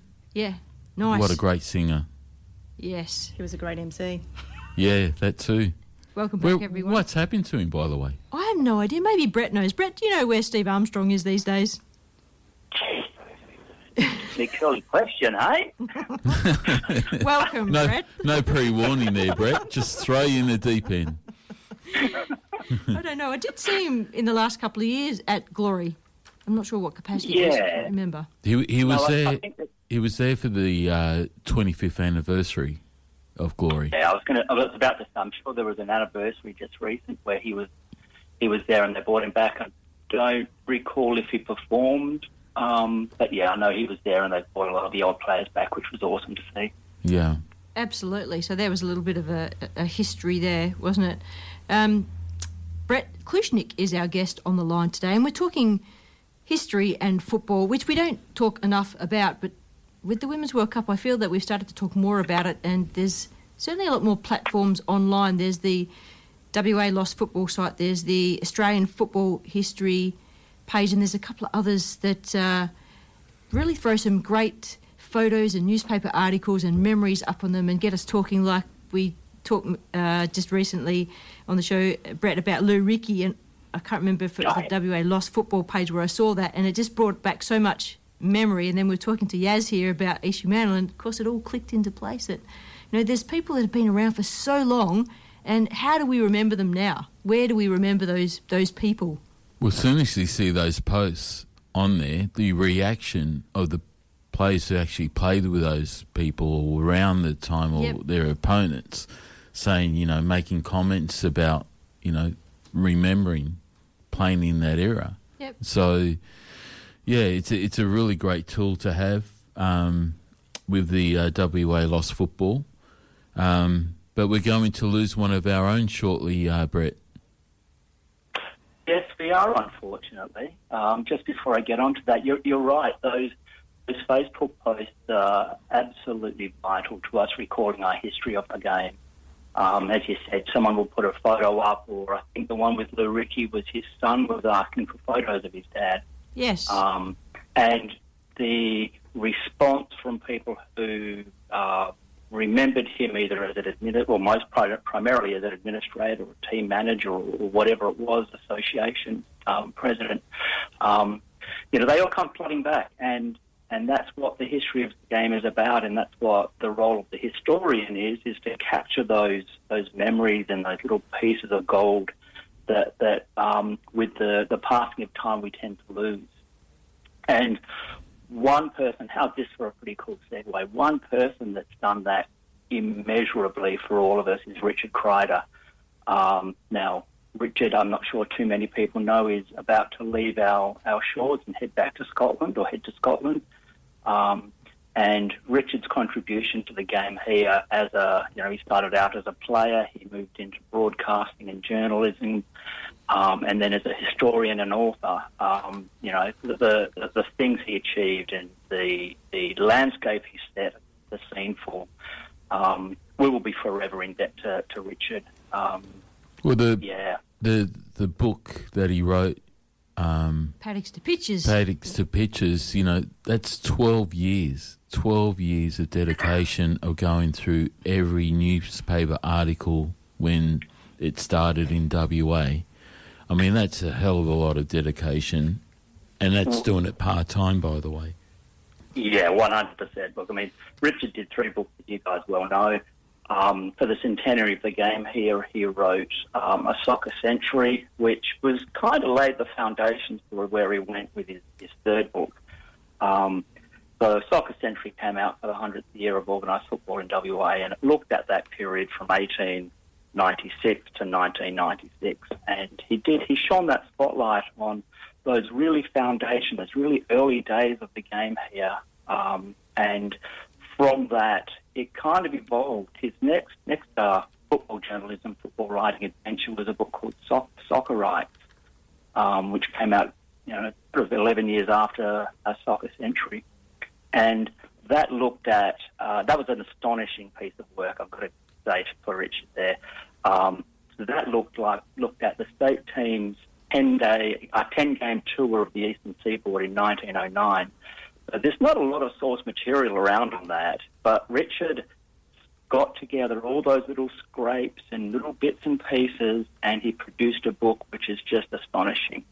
Um, so I would recommend if anyone's not not delved into that that sort of side of our history again, it was, you know, you look at that, and that's 13 years after football here started, and our state team is heading off over east, um, jumping on the train and playing 10 games in 49 days or something. Um, but again, he then moved on, and seven years later, exactly what you're saying there, Lou, there was this massive, massive 800 page tome that he put together called Pitches to Paddocks. Uh, sorry, other way around. I always do that. Paddocks to Pitches. Yeah. Um, and, you know, there was a lot of attempts in the past, in the past 30, 40 years, to document the history of the game. Um, but most of them were based on word of mouth, and you know, there were some holes in them, and they never progressed beyond like a 40, 50 page treatise sort of thing. But what Richard did was he took that, th- th- those foundations, those base layers there, made use of the reference material that's available in the State Library archive, spoke to people, cross-referenced his sources and all of that sort of thing, and came up with this astonishing book, which is, uh, you know, he dispelled a few inaccuracies that were around about early football. He's very Um, pedantic about that, isn't he? Absolutely. I've been, And I've been in conversations with him with amongst historians. They go, "No, I don't remember that. That's not right. You know, this is over this way or that way." And you're thinking, "Okay," and they said, "Well, I'll go back to my reference. I'll check and I'll show it to you." And yeah, so he's very, and, and that, very and, and that's the thing with a historian; it's all evidence based. Yeah, so, you know, if you right. come up with something which isn't evidence based, like, well, show me the show me the proof, back it Yeah, up. that's it. Um, and and he produced this book, which is not just regarded as this, this astonishing publication within Western Australia, but it's recognised nationally as you know this is the kind of thing that you can produce um, with the time, the effort, the passion. And I'd hate to think how many hours Richard sat, sat up at the State Library going through old um, microfilmed newspapers to cover the 125-ish years that he, he did. Brett, what astounds me too is that uh, Richard's been writing for so long and doing all this research way before mobile phones and the internet. So it was the, the hard yards. So it was phone calls to people, it was going to the library and sitting down, it was finding paper documents, it was doing the travel, taking the photos, and now to do it all over again, it would be entirely different to do that whole process. Oh, yeah. Look, as, as you said, Richard was doing the hard way. You know, he was doing, you know, writing letters to people in the eastern states and overseas who got some connection to the game. Um, looking, going through those endless reams of microfilms at the state library, phone calls, all of that stuff. Now, a lot of that, that, that research that he did at the state library, you could do it online. Um, you know, so you can do it from the comfort of your home, and there are search tools within there, so you don't don't have to scroll through page after page after page. Um, and anyone that's done that sort of research, where you do go through all newspapers, you know, page at a time, knows how draining that is. Um, you know, I tip my hat to Richard. I've been there. I've done what he's trying. He did, and I could not do what he did. Well, we're asking him earlier in the in the show, how does one become a qualified historian? Yeah. Or is there a qualification? or it's just a person who's got interest in a particular item and they do all the research and they, you know, learn about the history and then pass it on. and then become known in their local community as a historian, inverted commas. What do you reckon, Brett? I, I think it kind of evolves organically. You know, you, you start off with an interest or a passion in something and you start digging into it and suddenly you find these little stories and you want to know more about them and these little stories build up into this big story um, and suddenly you've realised you've got this body of research that is really important and suddenly you've also dawns on you you've suddenly become a, a historian, a, a researcher. Um, I don't think it's anything that anyone specifically jumps into and thinks, "Oh, I can be a, a historian on this," um, because there's so many little steps that you get to to become that, and you know there is a career as a historian with state archives and museums, but that's not the path 95% of us go down. Um, yeah, it, it's an interesting journey. As you've said, it's it's uh, it's one of those odd ones where you you do you wake up one day and you go, oh, there's this whole world that's open to me, and people are now referring to me and asking me questions about that thing that I researched 10, 15 years ago, and you you then have this standing within the community that people recognise you as a historian. Well, he's also had help um, with other Australian historians, you know, Andrew Howe and yeah. Andrew Howe from um, foot- is, is he work for Football Australia or is he? Well, the two, well, two of them, uh, Richard and and him, have been on the Football Australia History uh, History Historical Committee. Sorry. Um, they don't have that anymore, do they?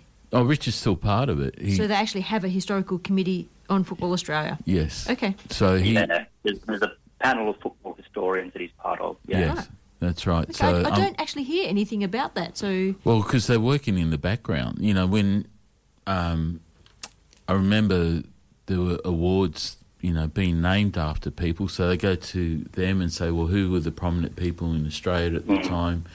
Who were the ones that you know we should be naming this award after, and, and so on. Um, and they did it locally here through the uh, back in the day with the Football Hall of Fame. But um, Brett, he he had excelled um, with his research in Australia. So unfortunately, with him leaving, um, the best part of it now is that we've got technology and we can still do FaceTime or if you needed to contact him or Yeah. uh, Zoom or whatever the case may be, or send a text or email. Um, Yeah. So even though you're on the other side of the world, he's not going to erase his memory. But he's also already started talking about when he goes to Scotland to volunteer at a local club there and help out and, you know, do some journalism work or uh, announcing at the uh, ground or whatever. So, yeah, you can't get it out of the Yeah. blood. No, no, that's right. I mean, he's he, as you said, he's talking about you know, heading to Scotland. Um, that's a definite. What he does there is a kind of bit up in the air, but he's already looking at these different avenues he's got available in terms of being a, a, a football fan primarily, because that's why we're all here. You are on the radio show for that purpose. I'm there as well. Um, and then he's looking at how he contribute, how he can utilise his skills that he's developed over the you know 25, 30 years here in WA um, in, in the UK. But just going back to something very quickly that Penny said, you never see, you never hear about what the, of, of these football historians that are out there. You know, the National Panel of Football Historians in Australia, for example. You're right. You don't hear of the people, and most of most of people that are involved in history and research don't want that limelight. But you know what? You see their output because you see we had the 100th centenary or 100th year last year of football, um, the, the Socceroos' first game against New Zealand in 1922, you saw a whole bunch of social media posts, Facebook posts, and website posts about different stories and different pieces of that, that journey that Socceroos have been on. They all come through those those panels of football historians and researchers and so forth. Um, and there are a lot of people involved in getting those things out. It's not just, you know, one or two people. There's a whole team of people um, from different states contributing little bits into those, those things. So while you don't know the names behind it, you do see the outputs and the stories and, and the successes that come with them. Yes, um, Andrew Howe and Greg Werner are the two that come to mind about the Matildas and the Socceroos encyclopedias. That uh, think of Richard's book, which is about I don't know 25 centimetres by about 100 mil thick, and times that by about two. Um, then you find uh, a Matildas encyclopedia and a Socceroos encyclopedia, and. Uh, and these guys, uh, I know Greg is very active on the Australian football history page, which it connects people from everywhere, and they add their memories into it. And that's that in itself is a wonderful resource for writing a book. You went back Oh, the most post there. definitely so. Yeah, yeah. There's there's lots of things. You know, I said earlier, there's there's little stories, and you sort of dig into them, and you go down rabbit holes, and suddenly you find it's two o'clock in the morning, and you're looking at some obscure website with some vague reference to football. um, it's kind of what happens to you. It, it, it's it's fascinating and it's interesting. Um, but you know, all of us nationwide internationally, we all do it, and Richard's been doing it for uh, a very long time and doing it exceptionally well. Um, Well, what's good about Facebook too? Sorry, Brett, is that now um, uh, Richard found it very hard to get a publisher to publish the book. Um, so it's not only gathering that information, uh, constructing the information, but to actually get it published back in the day was so difficult that you had to convince a publisher it was worthwhile from a monetary point of view. And you know, Richard would never get the money back that he put in into the book um, for the labour of love that he did it. So Facebook now has given that everyone the opportunity to, oh, I just thought of this. Take a, you know, I remember this photo of um, a player or uh, an official or whatever. They post it, and all of a sudden, all these flooding stories come in. And, Yeah, yeah. And that's the history being relived. I thought when you published a book, this is because I, I'm just not sure. I thought you take the budget to the publisher and they do it because you pay them. I, I no, didn't- you pay him for the printing. You pay him for the hard. That's why he said to me, Richard said, Yeah. some were paperback and some were hard covers. It just depended, but he had to pay for that, n- not the publisher. ah, The publisher only will bound the book and then try and, and promote it. But yeah, I, I was at his launch. I, I remember it quite vividly. Hmm. So yeah, okay. yeah. Yeah. So it's But now. I think- sorry, Brett. Go on. So I was just going to say, I think though, um, you know, while we're talking about Richard, I think one thing we we do tend to forget is um, that Richard wasn't just a historian or a journalist either. So, so he played here for in the amateur ranks for you know 17, 20 odd years with Morley and Latland Miaza. And he was a board member. He was a board member of Yep. As well. Yeah. Spot on, yeah. He played played for the state amateur team for about ten years. He um, played in national futsal tournaments, and then, as you said, Lou, he went into administration with the, the amateur associations. We had a couple of spells there, and then you know it it, it evolved. It evolved. Um, he then went into media with Radio Six NR. Um, I don't know if you guys remember the Sunday evening programs where they would have the Round the grounds. and the Yeah. the amateurs, yep, and all that stuff. That was fantastic those days. Um, and then from there, around that same time, he was looking at, he, or he was writing for the Sunday Times and the Daily News and a few other little soccer publications that we had going around the time. So this, this whole story with Richard, you know, you look at it and it, it actually stands back 50 years, you know, um, which to me is astonishing that this guy's contribution to our game covers him as a player, as a, a journalist, as a broadcaster, as a historian and researcher and an author. An Um, statistician for. and uh, yeah. yes, yes, because he was doing things with the um, the A League on gay time, game day at, at Perth Glory Games. A photographer. Yeah. I first met Richard sitting down um, Behind the goals at. Perth Glory Games. Yeah, behind the goal at Perth Glory Games, taking photos in the in 1996, 97 thereabouts, and Yeah. and from there we got chatting and you know uh, became friends over the next X number of years. How many men that is? Thirty odd years. Um, so you know he's had lots of different lives in football, and, and these books were the culmination. Um, but yeah, he achieved so much in the game. It, it's it's it. We're going to miss him. Yeah, he's gonna be as sadly a football missed. community. Yeah. And some, Yeah. of the, some of the names that he's been involved with too. Um, Andrew Howe always brings to to mind um, a very similar kind of uh, portfolio, I, I think. Um, and Mel Moffat also comes to mind. Um, Mel Yeah. Moffat, who was long lived at the West Australian and Football Hall of Fame, and Yeah, Russell Whitson as well. He's passed now, but he Yeah. he, he had a lo- hell of a lot of knowledge as well, and that's the problem with the human brain, right? You can't tap into it with it, and you know, just download all the memory from it because you can imagine how much is up there. that's why you have kids and write books. okay, And right. do blogs. yeah. and that exactly what you said there, Lou, is what the role of the historian is: is to capture those stories, those memories, and turn them into something magical that inspires other people to go, "Wow, I want to know more about that." Yeah. Um, which is exactly what Richard has done. Yeah. Yeah, yeah. Brett, thanks so much for joining us today. I appreciate your time, and uh, you know, we, we tried to qualify what a historian was, but I don't think we quite did. But I, I think that you can.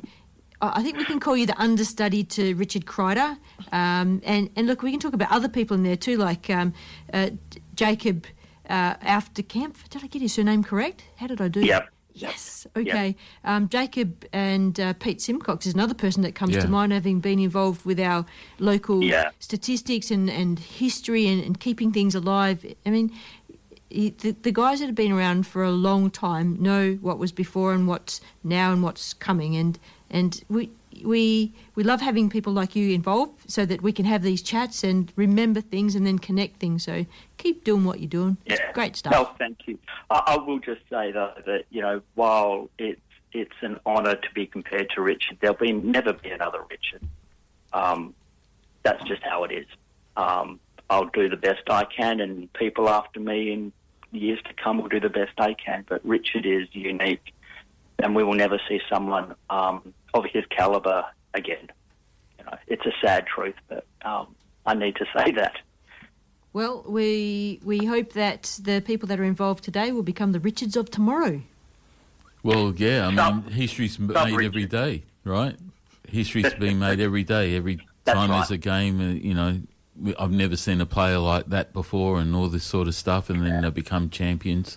As we are talking And- earlier about, you know, Sam Kerr. You know, Yeah, we've seen her as a 12 year old, and and now to aspire Yep. to where she is. We're seeing And I- history being made every day. Yeah, I was about to say, and we've got a very massive piece of our history on our doorstep in two months' time. Yeah, exactly right. We sure have. Enormous. Yeah. Yeah. Yep, yep. Brett, thanks so much for joining us. Uh, appreciate your chat. Have a fantastic weekend and enjoy whatever football comes your way. Likewise, folks. Good on Cheers. you. See ya. See ya. Bye. That was Brett Klucznik, a local historian, and with time, I'm sure he'll be up there with the Richard Kreiders one day. You know, Richard's um, injected a, a massive amount of his knowledge and brought together a massive amount of history over the time that he's been involved uh, with football. Yeah, and it is um, in, in the background. They're very quietly working away and doing their thing. And uh, we often don't talk about things like that, but uh, still happens.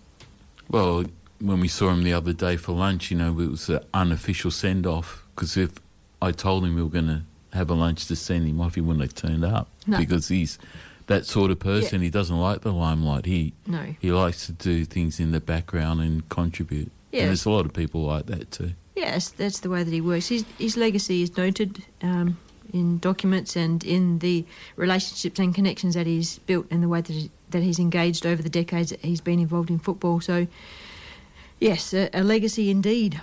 Well done, Richard Kreider. We are going to go to a break and come back and chat more football, of course. Our last guest on the show is Tom Jeffcote, the author of Together. This is Penn and Yaz and Lou on the World Football Programme. 7.9 FM, your local station. Gate and Fence Hardware WA, your one-stop shop for all gate and fence hardware, components, wrought iron, automation and electronic gate security. We can offer great advice and solutions for your project. Trade and laymen, welcome. Hardware shipped all over Australia. Contact the team on 9258 6822 or shop online at gateandfencehardware.com.au. Station sponsor.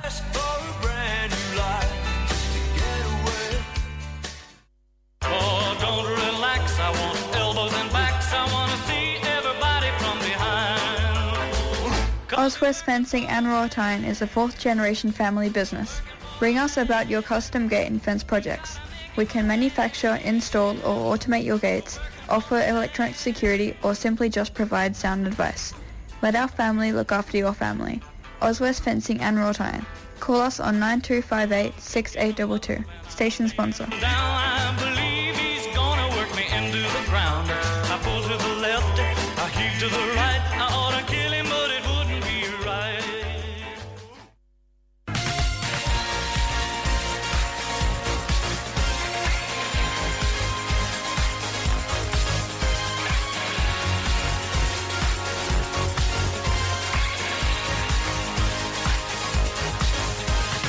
Cristiano Ronaldo, Wayne Rooney, Veron.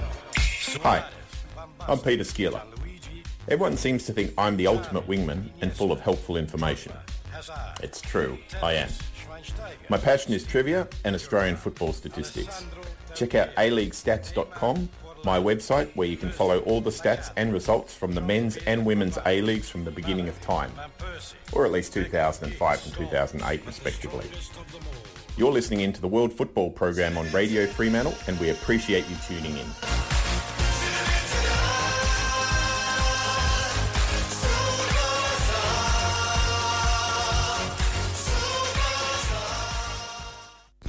Welcome back to the World Football Program.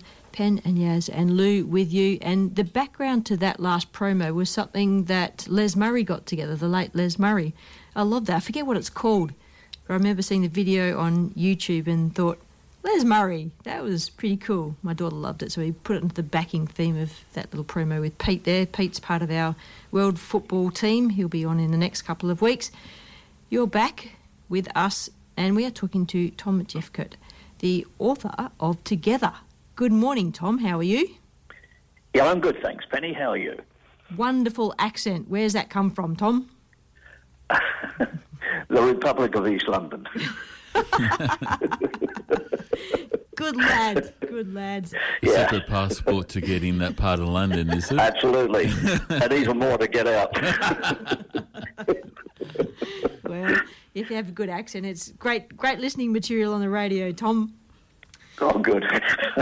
Yeah, we, we've got you on to have a chat about uh, what's happening at uh, Balga Soccer Club. Actually, is it Balga Sports Club or is it Balga Soccer Club? No, soccer club, Balga Soccer Club. Yes, I actually read somewhere that it was Balga Sports Club on the net, but I wondered about that. So, Uh, you, you've got me there. As far as I know, it's Balga Soccer Club, No, that- SC. That's totally okay. So Balga Soccer Club are a pretty unique club, and you've written a book called Together. Tell us Yeah. about the project. Yeah, well, um, about two years ago, I saw a program. I was watching the news on television, and um, uh, it, it covered. They visited Balga, and then we're talking about this program where they were providing fee-free soccer for kids. and I thought, gee, what a great idea! But I was pretty busy at that time. About six months later, um, in other words, about 18 months ago, I contacted the club and spoke to Ken Shorter, the president. And I said, look, I really admire what you're doing.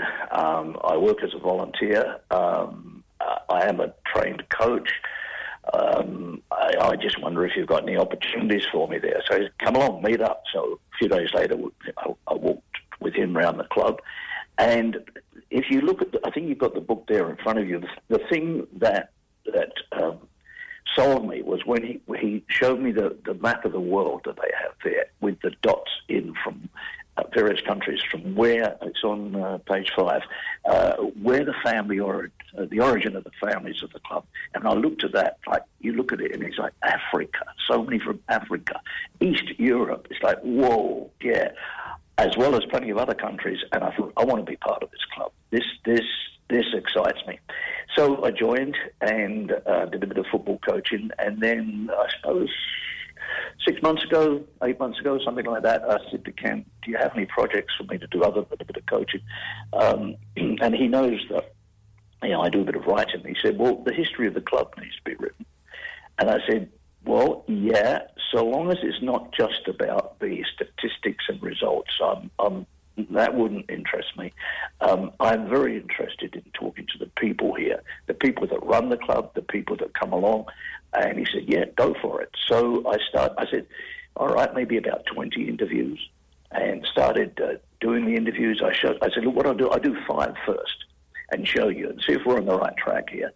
Did that? Yep, fine. So then um, off I went with the, the other 15 or so and and and photos as well because that that makes such a difference when you can right you hear stories of people where- where they've come from but immediately you can look at at them and see oh yeah okay I'm looking now just turn the book over to Bue from uh, and her son Nathan uh, from uh, Ryan, uh, Myanmar and um, and how she was part of a persecuted Karen community there and casually mentioned when I was talking to her um, 18 years in a refugee camp. I mean, boggles the mind. But it's just because when I said, look, I've got a gap here. You were in Thailand for 18 years, but how long were you in a refugee camp? And she said, 18 years. I said, oh, jeez. And other stories as well. So, yeah, that's that's what I did. And there we go. That sounds like a, a real community, multicultural diversity, and that's what Australia's about, right? Absolutely, um, but well, particularly uh, uh, Balga. I, I can't speak for other clubs, but you know, you look through that, and you know, there are people there from South Sudan, from Bosnia, from northern Ethiopia, Somalia, Myanmar, as I just mentioned, uh, Sarajevo, Albania, Cambodia. It's almost like a list of the world's trouble spots there, and these people have, have come as well as places like Britain and um, Germany, you know, less threatening places, and they've come here to to make their home. And you know, you look at the little kids and they're running around, and uh, they're all colours, from black to white and everything in between, but they all love soccer. And I was talking to my wife the other day about the whole project, and if it had been any other sport, I don't think I could have done it. Um, it it's because I have a love of soccer that I that I could see how they could love it as well. That I could write about this with, with interest and, and I guess with passion, uh, because you see these little kids, boys and girls, you know, and they're running around and they're trying, trying to get the ball and kicking, and there's never any. I think gee, you've come from countries where there's probably all sorts of tensions. You never see it there might be a teacher pass the ball, pass the ball, but it's it's like that. It's not nothing ethnic or religious, and it's yeah, it's beautiful to see. Tom, when did actually the- club actually establish themselves? Uh, it's on the front here, uh, 1971. They set up, and, and it was basically a British club, club then. So I found out. See, I have nothing to do. I've had nothing to do with Balga before this. I've never lived there. I've never played for them. Um, I live in Subiaco, nowhere near Balga. Um, and so I've been learning about the club myself as well. It basically started off as a British club uh, in 1971, and for some years they were just basically they reflected the local population, which was British. Yeah, they And then went the on to play for the uh, within the state league, and they had some prominent players Yeah. there.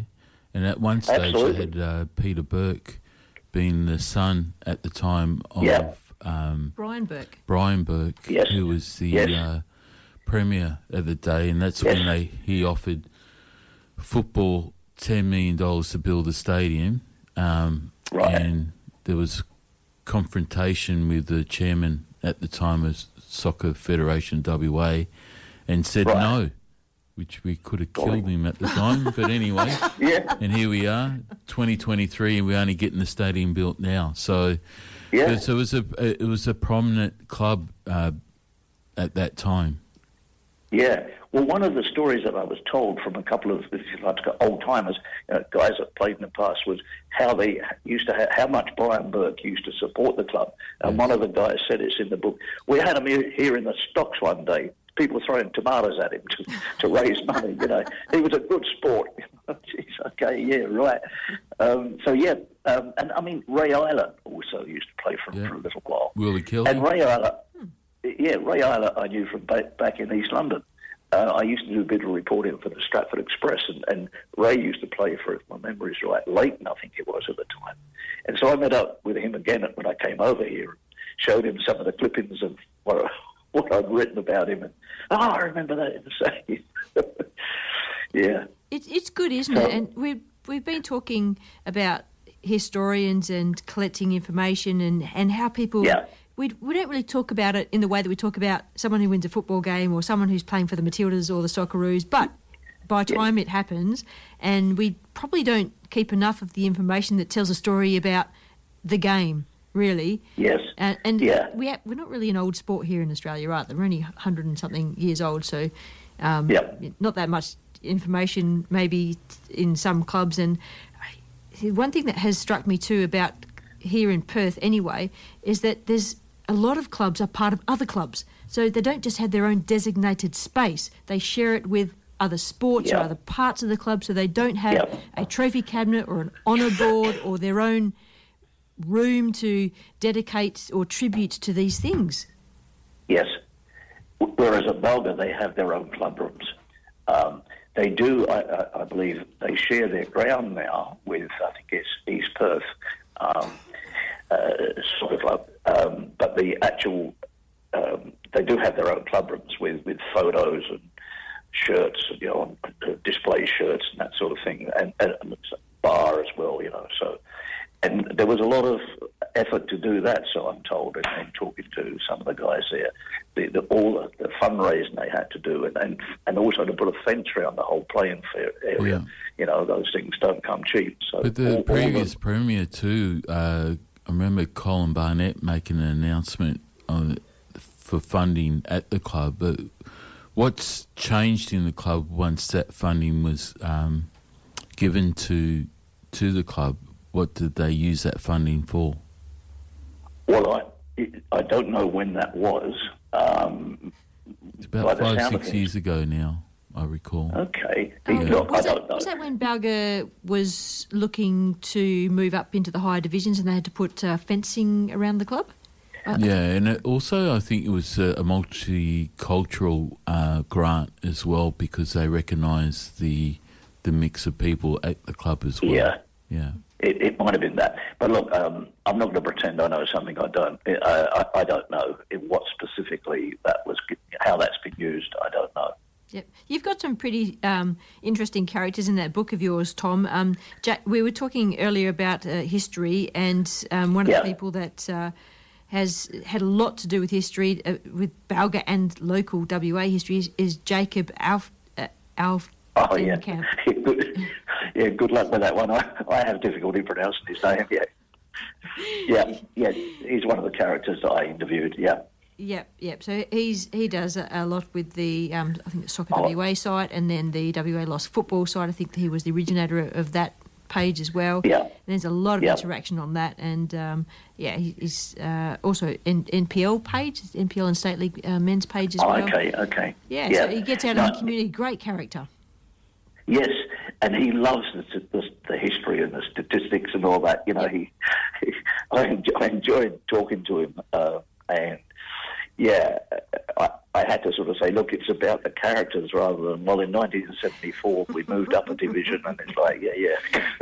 Each to their own, Tom. There was a lot of characters Yeah, in the seventies, and they could express themselves back in their day. They seem so robotic now, you know, and they seem to be angry all the time, you know. And Ah, I, I remember um, there was a player, Allan Clarke, who played for Leeds United.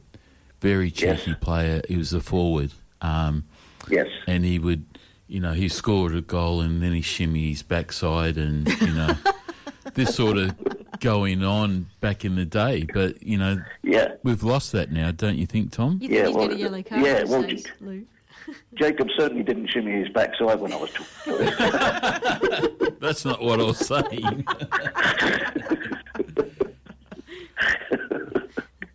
Yeah, yeah, um, yes. I, I think if we're looking at like the world game, like the Premiership uh, and all that, yeah, they they they're so scared of saying the wrong thing, and there's so much money involved that you you, you miss some of that passion, that that instant reaction to something. It's like don't say that, you know. so whereas back in the day, they could more or less say what they liked and do do what they liked. And yeah, players like Charlie George for Arsenal. No, you could go on and on. There were sort of characters on the field. Rodney Marsh. Um, Yeah, he played with Georgie George Best. Best at Fulham. yes, George Best, who Yeah. wonderful talent. Um, and Retired when he was 27, if I remember rightly. Uh, That's very came and played a match out here. I think. I think he, He played did. for. he played uh, for Osborne yeah, Park Galeb. One Yeah, game. yeah, Hmm. yeah. Hey yeah. Tom, how Yes. how does uh, Balga get the sports minister and local members to give some media attention to this book of yours? How, how did that happen? Uh, well, it, it was launched about two weeks ago, and um, we invited our. Well, I didn't, but uh, Ken Ken Shorter, the president, invited the two um, MPs of the area, one state MP and the other um, uh, federal MP, to come along and launch the book. So we did that, and uh, from that, so so they took they they they, they sell for ten bucks each these books, and both of them took uh, from memory ten books each. They took them away with them, and obviously it impressed. Um, God, I'm struggling to remember a name. The local the local member. Um, anyway, it, it impressed her enough to then present it officially to the Minister for Sport. Um, and that I didn't know anything about that until I looked on the Balga website, and uh, there was the picture, and uh, presenting my little book um, to the Sports Minister. So, it, I, look, she, when she took them, she didn't. She didn't say she was going to do that, but I, I can only think that she's looked through it, and thought, uh, yeah, it's a good little book. I want, I want to share it. And the royalties haven't stopped rolling in now, Tom. Is that right? I do, I do everything uh, voluntary. I, Yeah, everything's like most people. I, and, uh, I don't. And it's kudos not to made. you. Yeah, I don't make one penny out of this. In fact, I bought thirty books at ten bucks each to give to my friends. So I've actually put money into it. Um, no, it's look. The fact is, I'm, I'm retired from paid work. Yeah. My wife and I, our kids, long, long, long, you know, grown up and moved out. We have enough money to live on. We we don't need more money. And working voluntarily, and I know because I used to also work not voluntarily, you're losing a certain amount of freedom. Um, because if you say, okay, well that's going to cost you X amount of dollars, and you agree to it, then almost certainly it's going. Can you also do this as well? And you feel, oh yeah, all right, they're paying me. Whereas as a volunteer, you say no. So the lady's I'll name that you couldn't remember is Mer- Meredith Hammat. Yes, thank you. Yes, I'm embarrassed. I couldn't uh, No, that's remember her name, and I had sitting here at my table. I had no way of locating it, but thank you. Yeah, Meredith. Yeah. So thank you for that. Yeah. So, t- so Yeah. Tom, tell us about the fee-free playing side of the club and the impact that it's had on the club. Sure. Well, it, it's it's not entirely entirely fee free. It costs forty five bucks to join the club, forty five bucks a year, but that covers the whole family. Once that's been paid by the family, then any number of their kids under eighteen can play for free. So you you know you might have two kids or three kids or one kid, but they, they play for free. Um, and how it's impacted on the numbers, like it started about five years ago, apparently, you know, so I've been told. Um, and it started, before that, there was about 100 to 120 um, under 18s kids. Shortly after that, COVID arrived and everything just went blank for a couple of years. You know, we all remember what it was like. And, and in the last year or so, of course, it started up again. We're now looking, uh, the, in a year ago, there was about 200 kids who were under 18, and now, at the start of this season, there's about 250. So it, they're the sort of figures that's sort of increased. This year, at a 25% increase. They were actually queuing up the other night when I was there to register to pay the 45 bucks.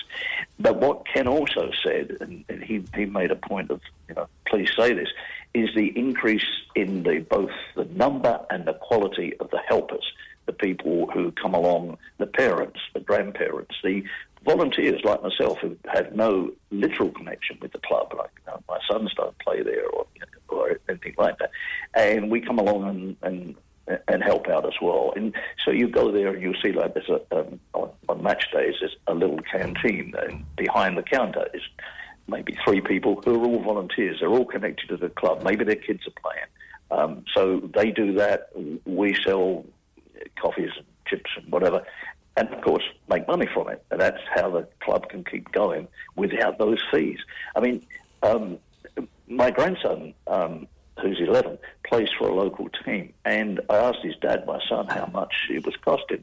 It's about 400 bucks a year, and I understand this is pretty normal. And a lot of these not parents. more. If not more. Yeah. Yeah. Uh, well, well, okay. Um, but you, you know, you, you've, can imagine looking at some of the, so many of these parents. They're, they're refugees. They're trying to set themselves up in this country, and if they have like uh, you know, Grace, there is one of them. She's got three kids. That would be like twelve hundred bucks. I haven't asked her. Yes, I wouldn't. It's too personal. But I, I doubt if she could afford it, and therefore their kids. And she's from South Sudan, who produced a number of really good footballers. Uh, those kids would miss out. They they wouldn't be able to play. Whereas Balga uh, uh, lets, lets play. And the other thing is, we have no trials. Uh, you know, when I first went, there's no trials here. You know, imagine saying to your kid, uh, "Sorry, you're not good enough to play." You know, so there's a variety of uh, qualities in their skill, um, from very good to yeah, okay, trying. But they all play, uh, and and so that's that's great. It's part of why I love being part of that club. Yeah, yeah, that that's great. Do you know overall how many people are registered in the club? Oh, um, No, I don't Well, mean. two- I I don't mean to put you on the spot. I just wondered. You said there was about 250 kids. I just wondered if there was the same amount of, of adults playing in social amateur. Oh, the- um, well, of course, they'd be over 18 and they would be paying. You know, this is only for kids under 18. So you've got, uh, yeah, you've got the Masters team, you've got the first team, you've the reserves, and under 18s, I suppose they're not paying. Um, I, I'd be guessing um, you're probably looking at at least 50. Um, or be more than that. Um, you're probably looking at maybe 60, 70, maybe even 80 um, uh, adults who are, who are members of the club, either as players or helpers. And do you think that um, you mentioned the numbers and quality that Ken had referred to? Is that because Yep. you've retained the families, like they enjoy the philosophy of the club and they're happy with the Yeah. qualities of the club, so they've just uh, retained? Because re- turnover is a really big thing in football. So if they're happy with Yeah. things, you, you, hopefully you retain them. Yeah, look, it's not that there isn't turnover. I'm sure there is. I've noticed um, a couple of kids that were there last year don't seem to be there this year. Yeah, it, it happens. But there's so many that were there last year and are there now, plus others. Um, and, you know, on uh, I do a bit of coaching on Thursday night, and uh, mainly the young kids, around about seven-year-olds, six-year-olds. And you see the parents lined up on the on the, on the fence behind, and you know they're talking to each other and sometimes encouraging their sons and or daughters, and uh, so and because the, the thing about this club is because they're expected to be involved. This is this is the, the quid pro quo. It's like uh, okay, it's not going to cost you anything beyond the forty-five bucks, but you're expected to do something. Um, so when they are, for example, working in the canteen or being a manager of the club, of the sorry of the team, um, they have to interact with other volunteers, and therefore conversations start, which would presumably never have started previously, uh, and therefore you know communities are built, and you, you'll see people of diverse um, geographical backgrounds working together. Um, Build and, it and they will come, right, Tom? Pardon? Build it and they will come. Isn't that a Well, famous yes, saying? We- yeah, we've- you, yeah. T- Tom, we've That's we've got to let you go. We've got uh, someone else ready to move into this space now. But I really do Okay, appreciate you coming on and telling problem. us about the project. It's wonderful what you've done, and uh, thanks Thank for you. sharing about the Balga Soccer Club. Appreciate your No time. worries. Okay, it's a pleasure. Take care. Thank you, Tom. See you later. Bye. No worries. Bye. That was Tom Jeffcote, who is author of Together, written about characters from the Balga Soccer Club. Guys, it's the end of our show today. Lou, thank you. Yes, Yeah, thank, thank you. Thank you for having me. Happy Mother's Day to all the mothers out there. They're well deserved and always selfless. So, um, yeah. Absolutely. Make sure they have a coffee in hand for the game on Sunday. Hey? Happy Mother's Day, everyone.